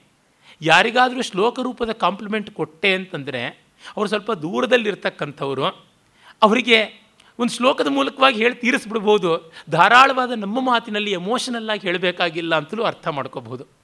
Because English is such a D V evasive language very deceiving language euphemism ತರಹ ನಾವು ಕೆಲವು ದೇಶ ಭಾಷೆಯಲ್ಲಿ ಬಳಸೋದಕ್ಕೆ ಮುಜುಗರ ಪಡುವಂಥ ಶಬ್ದಗಳನ್ನು ಇಂಗ್ಲೀಷ್ನಲ್ಲಿ ಹೇಳಿಬಿಡ್ಬೋದು ನೋಡಿ. ಟಾಯ್ಲೆಟ್ ಎಲ್ಲಿದೆ ಅಂತ ಕೇಳ್ಬೋದು ಕನ್ನಡದಲ್ಲಿ ಕೇಳ್ತೀವಾ ನಾವು? ಇಲ್ಲ. ಆ ರೀತಿಯಾಗಿ. ಅವ್ರಿಗೆ ಯೂರಿನರಿ ಇನ್ಫೆಕ್ಷನ್ ಆಗಿದೆ ಅಂತ ಬಹಳ ಈಸಿಯಾಗಿ ಹೇಳ್ಬಿಡ್ಬೋದು. ಈ ತರಹ. ಈ ಥರದ್ದು ಬೇಕಾದಷ್ಟು ಉಂಟು. ಹಾಗೆ ನೋಡಿದಾಗ ಕೃತ್ರಿಮವಾಗಿ ಯಾವ ರೀತಿ ವರ್ತಿಸುವಂಥದ್ದು? ಲೋಕ ಈ ಥರದ ಕಂಫರ್ಟ್ಸನ್ನು ನಿರೀಕ್ಷೆ ಮಾಡುತ್ತದೆ. ಆದರೆ ಎಷ್ಟು ಎಷ್ಟು ಅಂತ ನೋಡಿದಾಗ ನಮಗೆ ಗೊತ್ತಾಗುತ್ತದೆ, ಮನಸ್ಸಿಚ ಪರಿತುಷ್ಟೆ ಕೋರ್ಥವಾನ್ ಕೋದರಿದ್ರ. ಬೇಕು ನಿಜ, ಬದುಕಿಗೆ ಬೇಕು, ಯಾರು ಇಲ್ಲ ಅಂತಂದರು. ಅದು ರಾಜರತ್ನಮ್ಮವರ ಮಾತು ಉಂಟಲ್ಲ ಹೇಳೋಕ್ಕೊಂದೂರು ತಲೆ ಮೇಕೊಂದು ಸೂರು ಮನಗಕ್ಕೆ ಭೂಮ್ತಾಯಿ ಮಂಚ ಕೈ ಹಿಡಿದು ಪುಟ್ಟಂಜಿ ನಗುತ್ತಾ ಉಪ್ಪುಗಂಜಿ ಇಷ್ಟಾದರೆ ಆಯಿತು ರತ್ನನ್ ಪ್ರಪಂಚ ಅಂತ. ನನ್ನ ಪಾಲ್ಗಂತೂ ಮೂರನೇ ಸಾಲು ಬೇಡ, ಕೈ ಹಿಡಿದು ಪುಟ್ಟಂಜಿನೂ ಬೇಡ ಎಂಥದ್ದು ಬೇಡ. ಉಪ್ಪುಗಂಜಿ ಒಂದು ಸಾಕು. ಸೂರಂತೂ ಅಪ್ಪ ಕೊಟ್ಟೆ ಬಿಟ್ಟಿದ್ದಾರೆ. ಮನೆಯೇನೆಂದು ಕಟ್ಟದಿರು. ಕುವೆಂಪು ಅವ್ರ ಮಾತನ್ನು ನಾನು ಪಾಲಿಸ್ತೀನಿ. ಯಾತಕ್ಕೆ ಅಪ್ಪ ಕಟ್ಟಿದ ಮನೆ ಇದೆ. ಹೀಗಾಗಿ ಮನೆ ಕಟ್ಟಬೇಕಿಲ್ಲ, ಮದುವೆ ಮಾಡಬೇಕಿಲ್ಲ, ಮಾಡ್ಕೊಳ್ಬೇಕಿಲ್ಲ ಅಂತ ಆದಮೇಲೆ ಇನ್ನು ಬಹುತ್ರದ ತೊಂದರೆಗಳು, ತೊಡಕಾಟಗಳು ಯಾತಕ್ಕೆ ಇರುತ್ತವೆ? ಇದು ಅಷ್ಟು ದೊಡ್ಡ ದೊಡ್ಡ ಅಧಿಕಾರದಲ್ಲಿದ್ದವರು ಒಂದು ಸ್ವಲ್ಪ ಮಟ್ಟಿಗೆ ಭಾವಿಸಿದರೆ ನಮ್ಮ ದೇಶದಲ್ಲಿ ಇರುವಷ್ಟು ದುಡ್ಡು ಇನ್ನೆಲ್ಲೂ ಇಲ್ಲ. ಕರಪ್ಷನಿಂದ ಗೊತ್ತಾಗುತ್ತೆ how prosperous is our country ಅಂತ. ಇಷ್ಟಿಷ್ಟು multi billion trillion crores scam ನಡೆಯೋದ್ರಿಂದನೇ Bharat ದೇಶ ತುಂಬ ಶ್ರೀಮಂತವಾದ ದೇಶ ಅಂತ ಗೊತ್ತಾಗುತ್ತದೆ. ಆದರೆ ಈ ರೀತಿ ಗೊತ್ತಾಗಬೇಕೆ? ಅವನು ಎಷ್ಟು ಬುದ್ಧಿವಂತ ಅಂತಂದರೆ ಪಶ್ಯತೋಹರಹ ಅಂತ ಸಂಸ್ಕೃತದಲ್ಲಿ ಹೇಳ್ತಾರೆ. ನೋಡು ನೋಡ್ತಿದ್ದಂತೆ ಕೈಯಲ್ಲಿರುವಂಥ ಪದಾರ್ಥವನ್ನೇ ಕಿತ್ಕೊಂಡು ಅಂತ. ಮಹಾಭಾಷ್ಯದಲ್ಲಿ ಬರುವಂಥ ಮಾತು, ಪಶ್ಯತೋ ಹರಹ ಅಂತ. ಆ ಮೂಲಕವಾಗಿ ಅವನ ಚಾತುರ್ಯ ಗೊತ್ತಾಗಬೇಕೆ? ಕರಪ್ಷನಿಂದ ಒಂದು ದೇಶದ ಶ್ರೀಮಂತಿಕೆ ಗೊತ್ತಾಗಬೇಕೇ? ಅಥವಾ ಸುಳ್ಳು ಪುಳ್ಳು ಸಿದ್ಧಾಂತಗಳ ಪುಸ್ತಕಗಳಿಂದ ಒಬ್ಬನ ವಿದ್ವತ್ತೆ ಗೊತ್ತಾಗಬೇಕೆ? ಇದನ್ನು ಕ್ಷೇಮೇಂದ್ರನಲ್ಲಿ ನಾವು ಕಾಣ್ತೀವಿ. ಇದರ ಬಗ್ಗೆ ಅವನಿಗಿರ್ತಕ್ಕಂಥ ದುಃಖವನ್ನು ನಾವು ನೋಡ್ತೀವಿ. ಗವಾಂ ದಂಡಾಯ ಯಶ್ಚಕ್ರೆ ನಿಧನಾವಧಿ ಬಂಧನಂ ಕಾನಾಮ ಗಣನಾಥಸ್ಯ ನೃಷು ಸರ್ವಾಪರಾಧಿಷು. ಹಳ್ಳಿಯಲ್ಲಿ ಬೇರೆಯವರ ಹೊಲ ಗದ್ದೆಗೆ ದನ ನುಗ್ಗಿಬಿಟ್ರೆ ಆಗ ಅದನ್ನು ತೆಗೆದುಕೊಂಡು ಹೋಗ್ಬಿಟ್ಟು ಒಂದು ಕೊಟ್ಟಿಗೆಯಲ್ಲಿ ಕಟ್ತಾರೆ. ಅದು ಕಳ್ಳದೊಡ್ಡಿ ಅಂತ ಕರೀತಾರೆ. ಆಗ ಆ ಕಳ್ಳದೊಡ್ಡಿಗೆ ಹೋಗಿರ್ತಕ್ಕಂಥ ದನವನ್ನು ಬಿಡಿಸ್ಕೊಂಡು ಬರೋದಕ್ಕೆ ಒಂದಿಷ್ಟು ದಂಡ ಕೊಡಬೇಕು. ಇವನು ಆ ತರಹ ಪಾಪ ಬೇರೆಯವರ ಹೊಲಕ್ಕೆ ಹೋಗಿ ಮೇಯ್ದೇ ಇರತಕ್ಕಂಥ ಊರಿನ ದನಗಳನ್ನೆಲ್ಲ ಕಟ್ಟಾಕಿಸ್ಬಿಡ್ತಾನೆ, ಕಳ್ಳದೊಡ್ಡಿಗೆ ತಂದು ಸೇರಿಸ್ಬಿಡ್ತಾನೆ. ಎಕ್ಸಾರ್ಬಿಟೆಂಟ್ ದಂಡ ಕೊಟ್ಟರತ್ತು ಬಿಡಿಸೋದಿಲ್ಲ. ನಿಧನಾವಧಿ ಬಂಧನಂ, ಅಲ್ಲೇ ದನ ಹುಲ್ಲು ನೀರಲ್ಲದೆ ಸಾಯಬೇಕು. ಹಾಗೆ ಮಾಡೋವರೆಗೂ ಬಿಡೋದಿಲ್ಲ, ಆ ಥರ ಮಾಡ್ತಾನೆ. ಹೀಗೆ ದನಗಳಿಗೆ ಹಾಗೆ ಮಾಡೋವನು, ಮನುಷ್ಯರಿಗಿನ್ನ ಬಿಡ್ತಾನೆಯಾ? ಗೋವಧೆ ಅನ್ನೋದು ತುಂಬ ಪಾಪವಾಗಿದ್ದ ಕಾಲ. ಇನ್ನು ಅಪರಾಧಿಗಳಾದಂಥ ವ್ಯಕ್ತಿಗಳ ಬಗ್ಗೆ ಸುಮ್ಮನೆ ಬಿಡ್ತಾನೆ? ಅಷ್ಟು ಹಿಂಡ್ತಾನೆ. ಸರ್ವಸ್ವ ಹರಣಂ ಬಂಧೋ ನಿಗ್ರಹಂ ಗೃಹಭಂಜನಂ ಇತಿ ತಸ್ಯ ಘೋರಂ ನಚಚಾಲ ವಚಸ್ಸದ. ಸುಲಿರಯ್ಯ ಅವನಿಂದ? ಅವನು ಸೆರೆ ಹಿಡೀರಯ್ಯ ಅವನ ಮನೆಯನ್ನೆಲ್ಲನೂ ಕಿತ್ಕೊಂಡ್ಬಿಡಿ, ಮನೆ ಒಡೀರಿ ಅಂತ ಈ ಥರ ಮಾತುಗಳೇ ಆಡ್ತಾನೆ. ಆಂಧ್ರ ಪ್ರದೇಶದಲ್ಲಿ ಒಂದು ಶಾಸನ ಸಿಕ್ಕಿತು, ಸುಮಾರು ಒಂದು ಎಪ್ಪತ್ತು ಎಂಬತ್ತು ವರ್ಷಗಳ ಕೆಳಗೆ. ಅಲ್ಲಿ ಒಬ್ಬ ದುಷ್ಟ ರಾಜ ಇದ್ದನಂತೆ, ಪಾಳೆಗಾರ. ಅವನು ಎಲ್ಲೆಲ್ಲದಕ್ಕೂ ಟ್ಯಾಕ್ಸ್ ಯಾವ ಮಟ್ಟಕ್ಕೆ ತೆರಿಗೆ ಹಾಕ್ತಾ ಇದ್ದ ಅಂತಂದರೆ, ಗಂಡಸರಿಗೆ ನಿಮ್ಮ ಹೆಂಡತಿಯರ ಭೋಗ ನಿಮಗಿದೆಯಲ್ಲ, ಹಾಗಾಗಿ ಅವರ ಸ್ತನ ಪ್ರಮಾಣಕ್ಕೆ ಟ್ಯಾಕ್ಸ್ ಹಾಕ್ತೀನಿ ಅಂತ ಹಾಗೆ ಮಾಡಿಬಿಟ್ಟಿದ್ದಂತೆ ಈ ಮಟ್ಟಕ್ಕೆ ಬಂದುಬಿಟ್ರೆ ದೌರ್ಜನ್ಯ ಇನ್ನು ಎಂಥದ್ದು ಅದಕ್ಕೆ ಆ ಸ್ತನಗಳ ಪ್ರಮಾಣ ಎಷ್ಟು ಅಂತ ಅಳೆಯೋದಕ್ಕೆ ಹೋಗುವಂಥ ಜನ, ಅವರು ಧೂರ್ತರು. ಅವರು ಇಂಥ ಪ್ರಮಾಣ ಅಂತ ನಿರ್ಲಜ್ಜೆಯಿಂದ ಪಾಪ ಹೆಣ್ಣುಮಕ್ಕಳು ಹೇಳಬೇಕು. ಹೇಳಿದ್ರೆ, ಇಲ್ಲ, ನೀನು ಚೌಕಾಸಿ ಮಾಡ್ತಾ ಇದ್ದು, ದೊಡ್ಡದಿರಬೇಕು, ನೋಡ್ತೀನಿ ಅಂತ ಈ ರೀತಿಯಾದ ಹೇಳಲಾಗದ, ಕೇಳಲಾಗದ ರೀತಿಯ ಅನ ಅನ್ಯಾಯಗಳನ್ನು, ಅನಾಚಾರಗಳನ್ನು ಮಾಡ್ತಾ ಇದ್ರು ಅಂತ, ಆಗ ಒಬ್ಬ ಹೆಣ್ಣು ಮಗಳು ಧಿಕ್ಕರಿಸಿ ತನ್ನ ಸ್ತನಗಳನ್ನು ಛೇದ ಮಾಡಿಕೊಂಡು ಅವನನ್ನು ಶಾಪ ಹಾಕಿ ನಾಶನ ಮಾಡಿದಳು ಅಂತ ಅವಳ ಸ್ಮರಣೆಗಾಗಿ ಮಾಡಿದಂಥ ಒಂದು ಮಹಾಸತಿ ಕಲ್ಲು, ಮಾಸ್ತಿ ಕಲ್ಲು ಆ ಶಾಸನ ಆಂಧ್ರದಲ್ಲಿ ಸಿಕ್ಕಿದ್ದು ಅಂತ ಗೊತ್ತಾಗುತ್ತದೆ. ಪಂಚಶಾ ಸತತಂ ತಸ್ಯ ಕರಭಾಯಿವ ಭಾರಿಕಾ ಘೃತಮಾಕ್ಷಿಕ ದೀನಾರ ಮರಿಚಾರ್ದ್ರಕ ಸೈಂಧವಂ ಮುದ್ಗ ಕಂಬಲ ಮಾಯೂರ ಉಪಾನನ್ ಮೇಷ ವಿಹಂಗಮಂ, ಬಿಸದ್ರಗ ಬಿಸದ್ರಾಕ್ಷ ಮಧು ಘಟ ಅಕ್ಷೋಟ ಪರ್ಯಂಕ ಪೀಠಕಂ ಕಾಂಸ್ಯ ತಾಮ್ರ ಆಯಸ ಅನೇಕ ಗೃಹೋಪಸ್ಕರಣಾಧಿಕಂ ನಿನ್ಯು ತದ್ ತದವಿಶ್ರಾಂತಾ ಗೃಹಂ ಯಚ್, ಗೃಹಂ ಯಚ್ಚಾವದ್ವಚ ಅವನ ಜೊತೆಗೆ ಸುಮಾರು ಐದಾರು ಕತ್ತೆಗಳ ತರಹ ಭಾರ ಹೊರುವಂಥ ಜನರಿದ್ದರು ಅವರು ಏನು ಮಾಡ್ತಾಯಿದ್ರು ಎಲ್ಲೆಲ್ಲೂ ಕೂಡ ತುಪ್ಪ, ಜೇನುತುಪ್ಪ, ದುಡ್ಡು, ಚಂದನ ಮತ್ತಿರ್ಗ ಸಿಂಧು ದೇಶದಿಂದ ಬಂದಂಥ ಬೇರೆ ಬೇರೆ ದ್ರವ್ಯಗಳು ಸೈಂಧವ ಲವಣದಿಂದ ಮೊದಲುಗೊಂಡು ಬೇಕಾದಷ್ಟು. ಕಾಶ್ಮೀರ ಸಮುದ್ರಕ್ಕೆ ಹತ್ತಿರ ಇಲ್ಲವಾದ್ದರಿಂದ ಅಲ್ಲಿ ಉಪ್ಪಿಗೆ ಕಷ್ಟ. ಅದು ಒಂದು ಬೆಲೆಬಾಳುವ ವಸ್ತು ಆಗ್ತಾ ಇತ್ತು. ಅಲ್ಲಿ ಯಾವುದನ್ನು ರಾಕ್ ಸಾಲ್ಟ್ ಅಂತ ಕರೀತಾರೆ, ಸೈಂಧವ ಲವಣ ಅಂತ ನಾವು ಕರಿತೀವಿ. ಅದನ್ನು ಬಳಸ್ತಾ ಇದ್ದರು ಅದನ್ನು ಈಗೆಲ್ಲ ದೋಚ್ತಾ ಇದ್ದ, ಅಂದರೆ ಉಪ್ಪನ್ನು ಬಿಡದೆ ದೋಚ್ತಾ ಇದ್ದ ಅಂತ ಗೊತ್ತಾಗುತ್ತದೆ.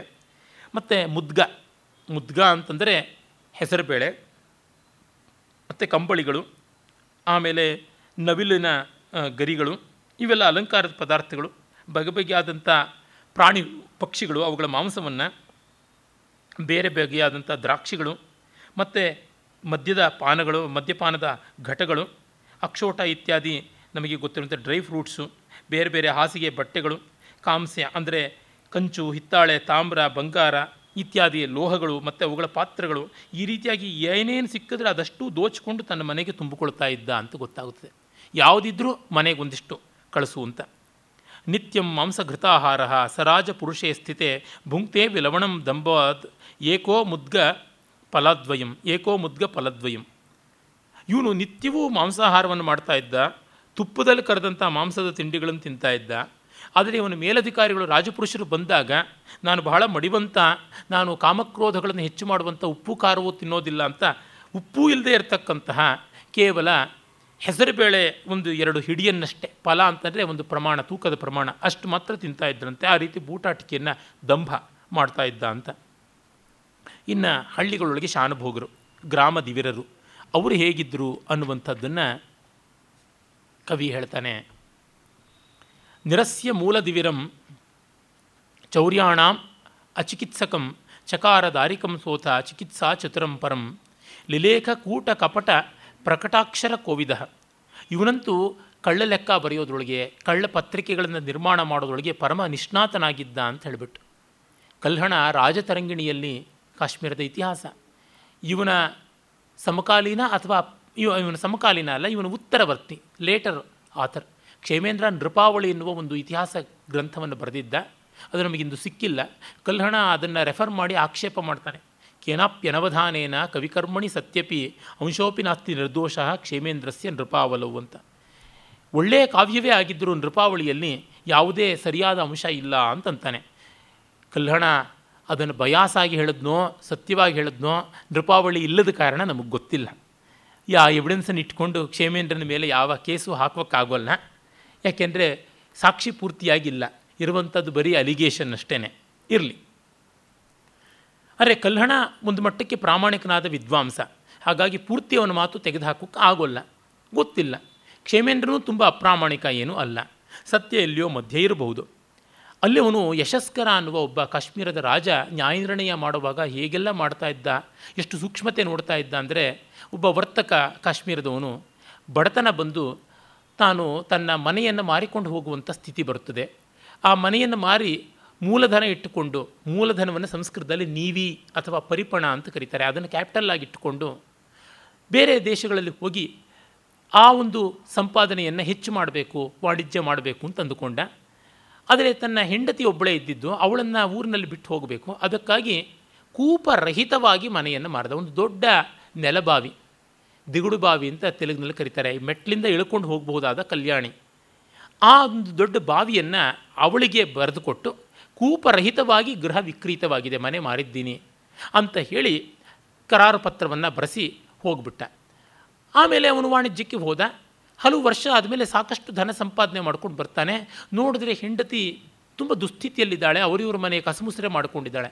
ಯಾಕೆ ಈ ಸ್ಥಿತಿ ಬಂತು ಅಂದರೆ, ಆ ಮನೆ ಯಜಮಾನ ಈ ಬಾವಿ ಕೂಡ ನಂದೇ ಅಂತ ಹೇಳಿಬಿಟ್ಟು ಓಡಿಸಿಬಿಟ್ಟ ಅಂತ. ಅವಳು ಆ ಬಾವಿ ಆ ಕಡೆ ಜಾಗದಲ್ಲಿ ನೀರಿಗೆ ತುಂಬ ತೊಂದರೆ ಇದ್ದಿದ್ದರಿಂದ ಆ ಬಾವಿಯ ಸಿಹಿ ನೀರಿನ ಹೊರತೆಯನ್ನು ಬೇರೆಯವರಿಗೆ ಮಾರುವ ಮೂಲಕವಾಗಿ ತನ್ನ ಬದುಕನ್ನು ಕಳ್ಕೊಳ್ಬಹುದಾಗಿತ್ತು, ಚೆನ್ನಾಗಿ ಕಾಣಬಹುದಾಗಿತ್ತು ಅಂತ ಅವನ ಉದ್ದೇಶ ಇದ್ದಿದ್ದು. ನೋಡಿದ್ರೆ ಆ ಬಾವಿಯ ಸಂಪತ್ತನ್ನಷ್ಟು ಅವನಿಟ್ಟುಕೊಂಡು ಅವನು ನೀರನ್ನು ವಿಕ್ರಯ ಮಾಡ್ತಾ ಇದ್ದ. ಬಿಸ್ಲೇರಿ ಬಾಟ್ಲ್ಗಳನ್ನು ಮಾರೋ ತರಹ.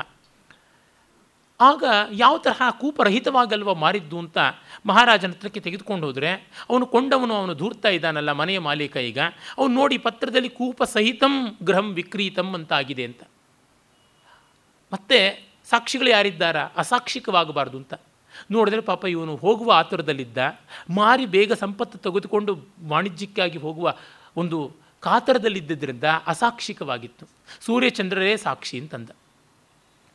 ಚಂದ್ರನ ಬೆಳಕಿನಲ್ಲಿ ನೋಡಿದ ಏನೂ ಕಾಣಿಸಲಿಲ್ಲ ರಾಜನಿಗೆ. ಸೂರ್ಯನ ಬೆಳಕಿನಲ್ಲಿ ಇಟ್ಟು ಹೊರಗಡೆಗೆ ಬಂದು ನೋಡಿದಾಗ ಗೊತ್ತಾಯಿತು, ರಹಿತ ಅದು ದೇವನಾಗರಿ ಲಿಪಿ, ರಾ ಹಿ ತಾ ಅಂತ ಬರೆದಿದೆಯಲ್ಲ, ಅಲ್ಲಿ ಕೂಪರಹಿತಂ ಅಂತನ್ನುವಲ್ಲಿ ಪಕಾರಕ್ಕೂ ಹಿಕಾರಕ್ಕೂ ಮಧ್ಯೆ ಸಕಾರ ತುಂಬ ಇಕ್ಕಟ್ಟಾಗಿತ್ತು. ಇದು ಅಸಹಜವಾಗಿದೆಯಲ್ಲ ಅಂತ ನೋಡಿದ. ರಾಗೆ ಪಕ್ಕದಲ್ಲಿ ಒಂದು ಗೆರೆ ಕೊಟ್ಟು ಉದ್ದಕ್ಕೆ ಗೆರೆ ಹೇಳಿದ್ರೆ ಅದು ಸಾ ಆಗಿಬಿಡುತ್ತೆ. ದೇವನಾಗರಿ ಲಿಪಿಗೆ ಬತ್ತಿ ಗೊತ್ತಿದ್ದವ್ರಿಗೆ ಗೊತ್ತಾಗುತ್ತೆ. ರಾನ ಸಾ ಮಾಡಬೇಕು ಅಂತಂದರೆ ತುಂಬ ಇಕ್ಕಟ್ಟಿನಲ್ಲಿ ಅದು ಇರುತ್ತದೆ ಅಂತ ಆರ್ಟಿಫಿಷಿಯಲಾಗಿ ತಂದು ತುರುಕಿರೋದ್ರಿಂದ. ಹಾಗಾಗಿ ಇವನು ರಹಿತವೇ ಆಗಿದ್ದು ಸಹಿತ ಮಾಡಿದ್ದಾನೆ ಅಂತ ಗೊತ್ತಾಗಿ ಆ ಮನೆ ಮಾಲೀಕನಿಗೆ ಒಳ್ಳೆಯ ದಂಡನೆಯನ್ನು ಕೊಟ್ಟು ಇವರಿಗೆ ಪರಿಹಾರ ದ್ರವ್ಯ ಎಲ್ಲ ಕೊಡಿಸ್ದ ಅಂತ ಗೊತ್ತಾಗುತ್ತದೆ. ಈ ಥರದ ಕೆಲಸಗಳನ್ನು ಮಾಡ್ತಾ ಇದ್ರು ಅಂತ. ಅಂದರೆ ಎಷ್ಟು ಧೂರ್ತತೆ ಯಾವ್ಯಾವ ಬಗೆಯಲ್ಲಿ ಬೆಳೆದಿತ್ತು ಅನ್ನುವಂಥದ್ದು ಗೊತ್ತಾಗುತ್ತದೆ. ಕೂಟ, ಕಪಟ ಅಕ್ಷರ ಕೋವಿದ ಅಂತ. ಮತ್ತು ಕೃತ್ತಾಂಗುಷ್ಟ ಸವಾಮೇನ ಪಾಣಿನಾ ದಿವಿರೋರಹ ಖಲಸ್ತಸ್ಯ, ಗೃಹಂ ಗತ್ವ ಭೂರ್ಜ ಯೋಜನಂ ಆಗಲೇ ನಾನು ಹೇಳಿದ್ನಲ್ಲ, ಇವನು ಬೆರಳನ್ನು ಕತ್ತರಿಸ್ಕೊಳ್ಳೋವಂಥ ಸ್ಥಿತಿಗೆ ಬಂದರೂ ಕೂಡ ಎಡಗೈಯಿಂದ ವಾಮೇನ, ಪಾಣಿನ, ರಹ ಗುಟ್ಟಾಗಿ ಬರಿತಾ ಇದ್ದ. ಅಥವಾ ಕರ್ತರಿ ಮುದ್ರೆಯಿಂದ ಬರಿತಾ ಇದ್ದ ಮತ್ತು ಗೌರ್ಮೆಂಟ್ ಡಾಕ್ಯುಮೆಂಟ್ಸನ್ನು ಓವರ್ನೈಟ್ ಬದಲಾಯಿಸಿಬಿಡ್ತಾ ಇದ್ದ ಅಂತ. ಭೂರ್ಜ ಯೋಜನಂ ವಿಧದೆ ಈ ರೀತಿಯಾಗಿ ಮಾಡ್ತಾ ಇದ್ದ. ಲಿಲೇಕ, ಚೀರಿ ಚಿತ್ಕಾರ ತಾರಂ ಕಲಮರೇಖೆಯ, ಅಂತ್ಯಾಂಗುಲ್ಯ ಸನಿರ್ಘೋಷಂ ಲಾಲಯೋತ್ ಪುಂಸಿತಾಕ್ಷರ ಆಗಲೇ ನಾನು ಹೇಳಿದ್ನಲ್ಲ, ಜೊಲ್ಲನ್ನೇ ಬಳಸಿಬಿಟ್ಟು ಅಕ್ಷರಗಳನ್ನು ನೆಕ್ಕಿಬಿಟ್ಟು ಹಸಿಯಾದ ಅಕ್ಷರಗಳನ್ನು ಇಲ್ಲ ಅಂತ ಮಾಡಿಬಿಡ್ತಾ ಇದ್ದ. ಆಮೇಲೆ ಚೀರಿ ಚೀರಿ ಚೀತ್ಕಾರ ತಾರಂ. ಕರ ಕರ ಕರ ಕರ ಅಂತ ಆ ತೂಲಿಕೆ ಶಬ್ದ ಬರುತ್ತಲ್ಲ, ಆ ಕಲಮ ರೇಖೆಯಿಂದ ಬರವಣಿಗೆ ಮಾಡ್ತಾ ಇದ್ದಂತೆ ಕುಮಾರವ್ಯಾಸ ಬರೀತಾನಲ್ಲ, ಆ ಶಾನುಭೋಗರು ಒಳಲಂಚದಲ್ಲಿ ಛಿದ್ರಿಸುವರು ಅಂತ ಹೇಳ್ತಾನೆ. ದುಡ್ಡು ಕೊಟ್ಟರೆ ಅದು ಶಿಲಾಲಿಖಿತ ಅಕ್ಷರ ದುಡ್ಡು ಕೊಡದೇ ಇದ್ದರೆ ಜಲಲಿಪಿ, ಈ ರೀತಿಯಾಗಿ ಮಾಡ್ತಾ ಇದ್ರು ಅಂತ ಉದ್ಯೋಗ ಪರ್ವದಲ್ಲಿ ಬರೀತಾನೆ ಕುಮಾರವ್ಯಾಸ ಶಾನುಭೋಗ. ಆದರೆ ಅವನು ತನ್ನ ಜನ ಮಾಡ್ತಾ ಇದ್ದ ಮೋಸವನ್ನು ಬರೀತಾನೆ. ಬಹಳ ಸೊಗಸಾಗಿ ಕೃಷ್ಣ ಆಸ್ಥಾನಕ್ಕೆ ಬಂದ ಸಂದರ್ಭದಲ್ಲಿ ಇವನ್ನೆಲ್ಲ ವಿವರವನ್ನು ಹೇಳ್ತಾನೆ. ಆಮೇಲೆ ದೊಡ್ಡ ಶಿವಭಕ್ತನ ಹಾಗೆ ಶಿವಭಕ್ತಿ ಭರಾಕ್ರಂದಂ ಮುಹುರ್ಗಾಯನ್ ಖರಸ್ವರ ಕತ್ತೆ ಧ್ವನಿನಲ್ಲಿ ಕೋಳಿಟ್ಟು ಕೂಗಿಡ್ತಾ ಇದ್ದ, ಆ ಥರ ಮಾಡ್ತಾ ಇದ್ದ. ಹೇನುಗಳು, ತಿಗಣೆಗಳು ಮನುಷ್ಯರನ್ನ ಕಚ್ಚಿ ರಕ್ತ ಹೀರುವ ಹಾಗೆ ಇವನು ಲೋಕವನ್ನು ಹೀರ್ತಾ ಇದ್ದ ಅನ್ನುವ ಮಾತನ್ನು ಹೇಳ್ತಾನೆ. ಮತ್ತು ಲುಟತ್ಪೂರ್ಣ ಮಶಿ ಭಾಂಡ ಛಟಾಚ್ಛುರಿತ ವಿಗ್ರಹ ನನತ್ತ ದಿವಿರಕ್ಷೀಭೋ ನಗ್ನೋ ಭಗ್ನ ವೃಸಿ ಘಟ. ರಾತ್ರಿ ಹೊತ್ತು ಕುಡಿದುಬಿಟ್ಟು ಮೈಮೇಲೆ ಬಟ್ಟೆಯ ಪರಿಜ್ಞಾನವೂ ಇಲ್ಲದೆ ನಗ್ನ ನಾಟ್ಯವನ್ನು ಮಾಡ್ತಾ ಇದ್ದ. ಆ ಮಸಿ ಭಾಂಡ ಯಾವುದಿದೆ? ಮಸಿ ಕುಡಿಕೆ. ಅದು ಉರುಳ್ಕೊಂಡು ಹೋಗ್ಬಿಡ್ತಾ ಇತ್ತು. ಅವನು ಕೂತ್ಕೊಳ್ಳುವಂಥ ಆಸನ ಅದು ಕೂಡ ಜಾರಿ ಹೋಗಿಬಿಡ್ತಾ ಇತ್ತು. ಇವನು ಕುಡಿತದಲ್ಲಿ. ರಾತ್ರಿ ಹೊತ್ತು ಈ ಅಡ್ಜಸ್ಟ್ ಮಾಡ್ತಾ ಮಧ್ಯೆ ಮಧ್ಯೆ ಕುಡಿದು ಕುಣಿದು ಕುಪ್ಪಳಿಸ್ತಾ ಇದ್ದ. ಈ ಥರ ಮಾಡ್ತಾ ಇದ್ದ. ಇನ್ನು ಇವನ ಹೆಂಡತಿ ಮೊದಲು ಪಾಪ ಬಡತನದಲ್ಲಿ ಹೇಗೋ ಇದ್ಲು, ಅಧಿಕಾರ ಬಂದ ಮೇಲೆ ಏನೇನೋ ಆಗ್ಬಿಡ್ತಲ್ಲ, ಅವಳು ಮಾಡ್ತಾ ಇದ್ದ ಅನಾಚಾರ, ಅದನ್ನು ವರ್ಣಿಸ್ತಾನೆ. ಗೃಹಿಣಿ ದರ್ಪಣಪರ ರಾಜಮಾರ್ಗಾವಲೋಕಿನಿ ಬಭಾರ ತದ್ವಿರಹಿತ ಭೂಪಾಲ ಲಲನಾಬದಂ. ಸದಾ ಕನ್ನಡಿ ಹಿಡ್ಕೊಳ್ಳೋದಕ್ಕೆ ಶುರು ಮಾಡಿಬಿಡ್ತಾ ಇದ್ಲು. ಗಂಡ, ಊರು ಕೇರಿ ಮೇಲೆ ಜಮಾಬಂದಿಗೆ ಹೋಗ್ತಾ ಇದ್ದ ಆನ್ ಅಫಿಷಿಯಲ್ ಡ್ಯೂಟಿ ಅಂತ. ಸೇಲ್ಸ್ಮೆನ್ಗಳು, ಆನ್ ಅಫಿಷಿಯಲ್ ಡ್ಯೂಟಿ ಇರ್ತಕ್ಕಂಥ ಗೌರ್ಮೆಂಟ್ ಆಫೀಸರ್ಗಳು, ಇವರುಗಳೆಲ್ಲ ಬಹಳ ಬೇಗ ಚಾರಿತ್ರ್ಯವನ್ನು ಹಾಳು ಮಾಡಿಕೊಳ್ತಾರೆ. ಅನೇಕತ್ರ ಸಂಸಾರ ಇರ್ತದೆ. ಇವರು ಪಾತಿವೃತ್ತಿ ತರಹ ಸಾತಿವೃತ್ಯವನ್ನು ಉಳಿಸ್ಕೊಳ್ಳೋದಿಲ್ಲ. ಹಾಗೆ ಇವರು ಹೆಂಡತೀರು ಮಾಡಿಬಿಡ್ತಾರೆ ಅನ್ನುವಂಥದ್ದು ಎಷ್ಟೋ ಕಡೆಗಳಲ್ಲಿ ಕಂಡುಬರುವಂತಹ ವಿದ್ಯಮಾನ ಅಂತ ಅದನ್ನು ಹೇಳ್ತಾನೆ. ನನ್ನ ಕೆಲವರು ಪರಿಚಿತರು ಸೇಲ್ಸಲ್ಲಿರ್ತಕ್ಕಂಥ ನನ್ನ ವಿದ್ಯಾಕಾಲದ ಗೆಳೆಯರು, ಅವರು ಹೇಳ್ತಾ ಇರ್ತಾರೆ, ಯಾವ ಯಾವ ಬೇರೆ ಬೇರೆ ಪ್ರಾಂತದ ಹೆಂಗಸರು ಯಾವ ಯಾವ ರೀತಿ ಎನ್ನುವಂಥದ್ದನ್ನೆಲ್ಲ ಅವರ ಗುಣವಿಶೇಷಗಳು ದೋಷ ವಿಶೇಷಗಳನ್ನು ವರ್ಣನೆ ಮಾಡ್ತಾರೆ. ಅದರಿಂದ ಗೊತ್ತಾಗುತ್ತದೆ. ನನ್ನ ಎಂಜಿನಿಯರಿಂಗ್ನ ವ್ಯಾಸಂಗದ ಮಿತ್ರರು ಸುಮಾರು ಒಂದು ಅರವತ್ತು ಎಪ್ಪತ್ತು ಜನ ವರ್ಷಕ್ಕೊಮ್ಮೆಯೋ ಇಮ್ಮೆಯೋ ಸೇರುವಂಥದ್ದುಂಟು. ಆಗ ಅವ್ರು ಯಾರನ್ನು ಹೆಂಡತಿ ಮಕ್ಕಳನ್ನು ಕರ್ಕೊಂಡು ಬರೋದಿಲ್ಲ. ಕರ್ಕೊಂಡು ಬಂದರೆ ಅವರ ಸ್ವೈರಾಲಾಪಕ್ಕೆ ಅಡ್ಡಿ ಆಗುತ್ತದೆ ಅಂತ. ಆಗ ಇಂಥದ್ದೆಲ್ಲ ಎಷ್ಟೆಷ್ಟೋ ಪ್ರಸ್ತಾವಗಳನ್ನು ಮಾಡ್ತಿರ್ತಾರೆ. ಇಲ್ಲಿ ಆ ರೀತಿಯಾದ ಕ್ಷೇಮೇಂದ್ರ ಹೇಳ್ತಾ ಇದ್ದಾನೆ. ಮೊದಲು ಮನೆ ಕೆಲಸ ಎಲ್ಲ ಮಾಡ್ಕೊಳ್ತಾ ಇದ್ದವ್ರಿಗೀಗ ಹಾರೋ ಭಾರಾಯತೆ ಹೇಮ ತಾಟಂಕಂ ಮೇನ ವಲ್ಲಭಂ ದಿಗ್ ವಣಿಗ್ ವನಿತಾ ಯೋಗ್ಯಾಂ ಗುರ್ವೀಂ ಕನಕಸೂತ್ರಿಕಾಂ ಹಾರವೂ ಭಾರ ಆಗುತ್ತದೆ, ಓಲೆಯೂ ಭಾರ ಆಗುತ್ತದೆ, ಎಲ್ಲ ಕಷ್ಟ ಆಗ್ತಾ ಇದೆ ಅಂತ. ಏನು ಮಾಡೋದು? ಅಹೋ ಭಗವತಿ ಕಾರ್ಯ, ಸರ್ವಾ, ಸರ್ವಸಿದ್ಧಿಪ್ರದ ಮಶಿ ಅಹೋ ಪ್ರಬಲವಾನ್ ಕೋಪಿ ಕಲಮ, ಕಮ, ಕಮಲಾಶ್ರಯ. ಈ ಲೇಖನಿ ಎಷ್ಟೆಲ್ಲ ಭಾಗ್ಯವನ್ನು ಕೊಡುತ್ತದೆ ಮಸಿ ಇದೆಯಲ್ಲ? ಇದು ಭಗವತಿ ಭಾಗ್ಯವನ್ನು ಕೊಡುವಂಥದ್ದಾಗಿದೆ. ಈ ಲೇಖನ ಕಮಲೆಯನ್ನೇ ಕೊಡುವಂಥದ್ದು, ಕಲಮ, ಕಮಲಾನ ಕೊಡುವಂಥದ್ದಾಗಿದೆ. ಕಮಲ ಅಂದರೆ ಲಕ್ಷ್ಮೀನ ಕೊಡುವಂಥದ್ದಾಗಿದೆ. ಯಾಪಪೌ ಯಾಚಿತಂ ಚಾಮಂ ಭಗ್ನಸ್ಯೂತಾಶ್ಮ ಭಾಜನೆ, ತಸ್ಯೇವ ಪೀಯತೆ ರೌಪ್ಯ ಪಾತ್ರೆ ಕಸ್ತೂರಿಕಾ ಮಧು.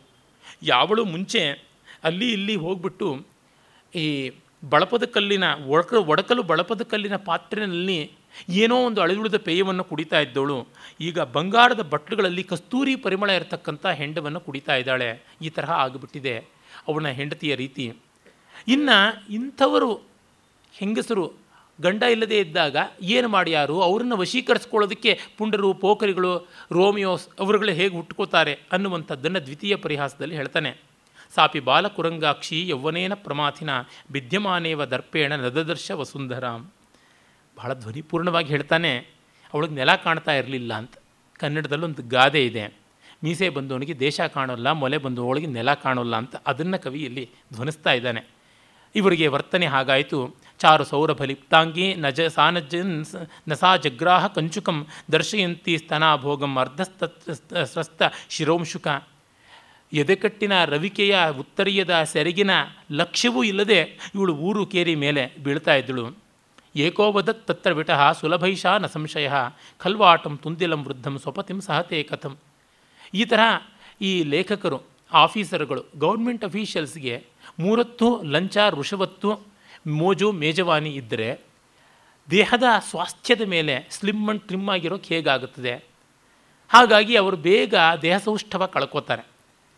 ಅದನ್ನು ಹೇಳ್ತಾ ಇದ್ದಾನೆ ಇಲ್ಲಿ ಆ ಧೂರ್ತ ಒಬ್ಬ. ಇವಳ ಇವಳು ಬಹಳ ಸುಲಭವಾಗಿ ಸಿಗ್ತಾಳೆ. She is an easy woman to approach ಅಂತ. ಯಾಕೆಂದರೆ ಗಂಡ ವೃದ್ಧರಂತೆ ಕಾಣಿಸ್ತಾನೆ, ಬೋಳ ತಲೆಯವನಾಗ್ಬಿಟ್ಟಿದ್ದಾನೆ, ಹೊಟ್ಟೆ ಡುಬ್ಬ ಆಗಿದ್ದಾನೆ, ಅವನನ್ನು ಇವಳು ಹೇಗೆ ಸಹಿಸ್ತಾಳೆ ಅಂತ. ಈ ಒಂದು ಕೆಲವು ಪದ್ಯಗಳಲ್ಲಿ ಈ ಪರಸ್ತ್ರೀಯರನ್ನು ಹೇಗೆ ದಾರಿಗೆ ತಂದುಕೋತಾರೆ ಈ ಧೂರ್ತರು, ಲಂಪಟರು ಅನ್ನುವುದನ್ನು ಕವಿ ಹೇಳ್ತಾನೆ. ಅತ್ಯದ್ಭುತವಾದ ಅಬ್ಸರ್ವೇಷನ್ ನಿತ್ಯ ಪ್ರವಾಸಿನಂ ಲುಬ್ಧಂ ಈರ್ಷಾಲುಂ ಸುರತಾಸಹಂ. ಮತ್ತಚ್ಛಾಗಲ ಮತ್ತಚ್ಛಾಗ ಮದಾಮೋದಂ ಬಾಲಷ್ಟೀವನಂ ಶಟಂ. ಸುತೋಪರೋಧೋ ವಂದ್ಯಾಯ ನ ಚ ವಯಕ್ಷಯ ನ ಚ ದುಃಖ ದುಃಖಾಭಿಭೂತಾಸೌ ರಾಗದಗ್ಧ ನ ಲಕ್ಷ್ಯತೆ ಏತೈ ದೋಷೈ ನಾಯಾಂತಿ ದುಶ್ಶೀಲ ಅಪಿ ಯೋಷಿತ ಯೋಷಿತ ಅಪರಃಪ್ರಾಹ ಭವತ ಸಾಭಿಪ್ರಾಯಂ ವಿಚಿಂತಿತಂ ಪ್ರತ್ಯಾಸತ್ಯ ಪರಿಚಯೇ ಕಿಂತು ಯತ್ನೋ ವಿಧೀಯತಾಂ ಸದಾ ಪ್ರವಾಸಿಯಾದಂಥ ಗಂಡ ಜಿಪುಣನಾದ ಗಂಡ ಮತ್ತು ಅಸೂಯೆಯಿಂದ ಸಂಶಯದಿಂದ ಹೆಂಡತಿಯನ್ನು ನೋಡ್ತಕ್ಕಂಥವನು ಮತ್ತು ಯಾವುದೇ ಭೋಗ ಭಾಗ್ಯಗಳಲ್ಲಿ ಆಸಕ್ತಿ ಇಲ್ಲದೆ ಇರತಕ್ಕಂಥವನು, ಸದಾ ಕುಡಿತಕ್ಕಂಥವನು, ಮತ್ತು ಸದಾ ಸ್ವಪ್ರಶಂಸೆ ಮಾಡಿಕೊಳ್ತಕ್ಕಂಥವನು, ಮತ್ತು ಅಸಭ್ಯಕರವಾದ ಅಭ್ಯಾಸಗಳನ್ನು ಉಗಿತಕ್ಕಂಥದ್ದು, ಸೀನತಕ್ಕಂಥದ್ದು ಮತ್ತು ನಾಸಾ ಕುಷ್ಣನ ಅಂತ ಕರೀತಾರೆ. ಮೂಗೊಳಗಡೆ ಬೆರಳು ಹಾಕ್ಕೊಂಡು ಸದಾ ಉರುಳಿಸ್ತಾ ಇರ್ತಕ್ಕಂಥದ್ದು ಅದರೊಳಗೆ ಈ ಥರ ನಾಸಾಂ ಕುಷ್ಣಾತಿ ಅಂತೆಲ್ಲ ಅಂತಾರೆ. ಆ ಥರದ್ದು ಮಾಡಬಾರ್ದು.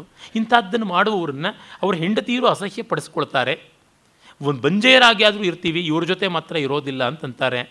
ರಾಗದಗ್ಧರು ಅವರು ಒಲವನ್ನು ಸುಟ್ಟುಕೊಂಡು ಬಿಡ್ತಾರೆ ಹೀಗಾಗಿ ಸುಶೀಲೆಯರು ಕೂಡ ದುಶೀಲೆಯರಾಗ್ಬಿಡ್ತಾರೆ ಇಂಥ ಗಂಡಂದ್ರಿಂದಾಗಿ ಅಂತ ಹೇಳ್ಬಿಟ್ಟು ಅಂತಾನೆ ಇರಲಿ, ಇವ್ರನ್ನ ತಮ್ಮ ದಾರಿಗೆ ಎಳ್ಕೊಳ್ಳೋದು ಹೇಗೆ?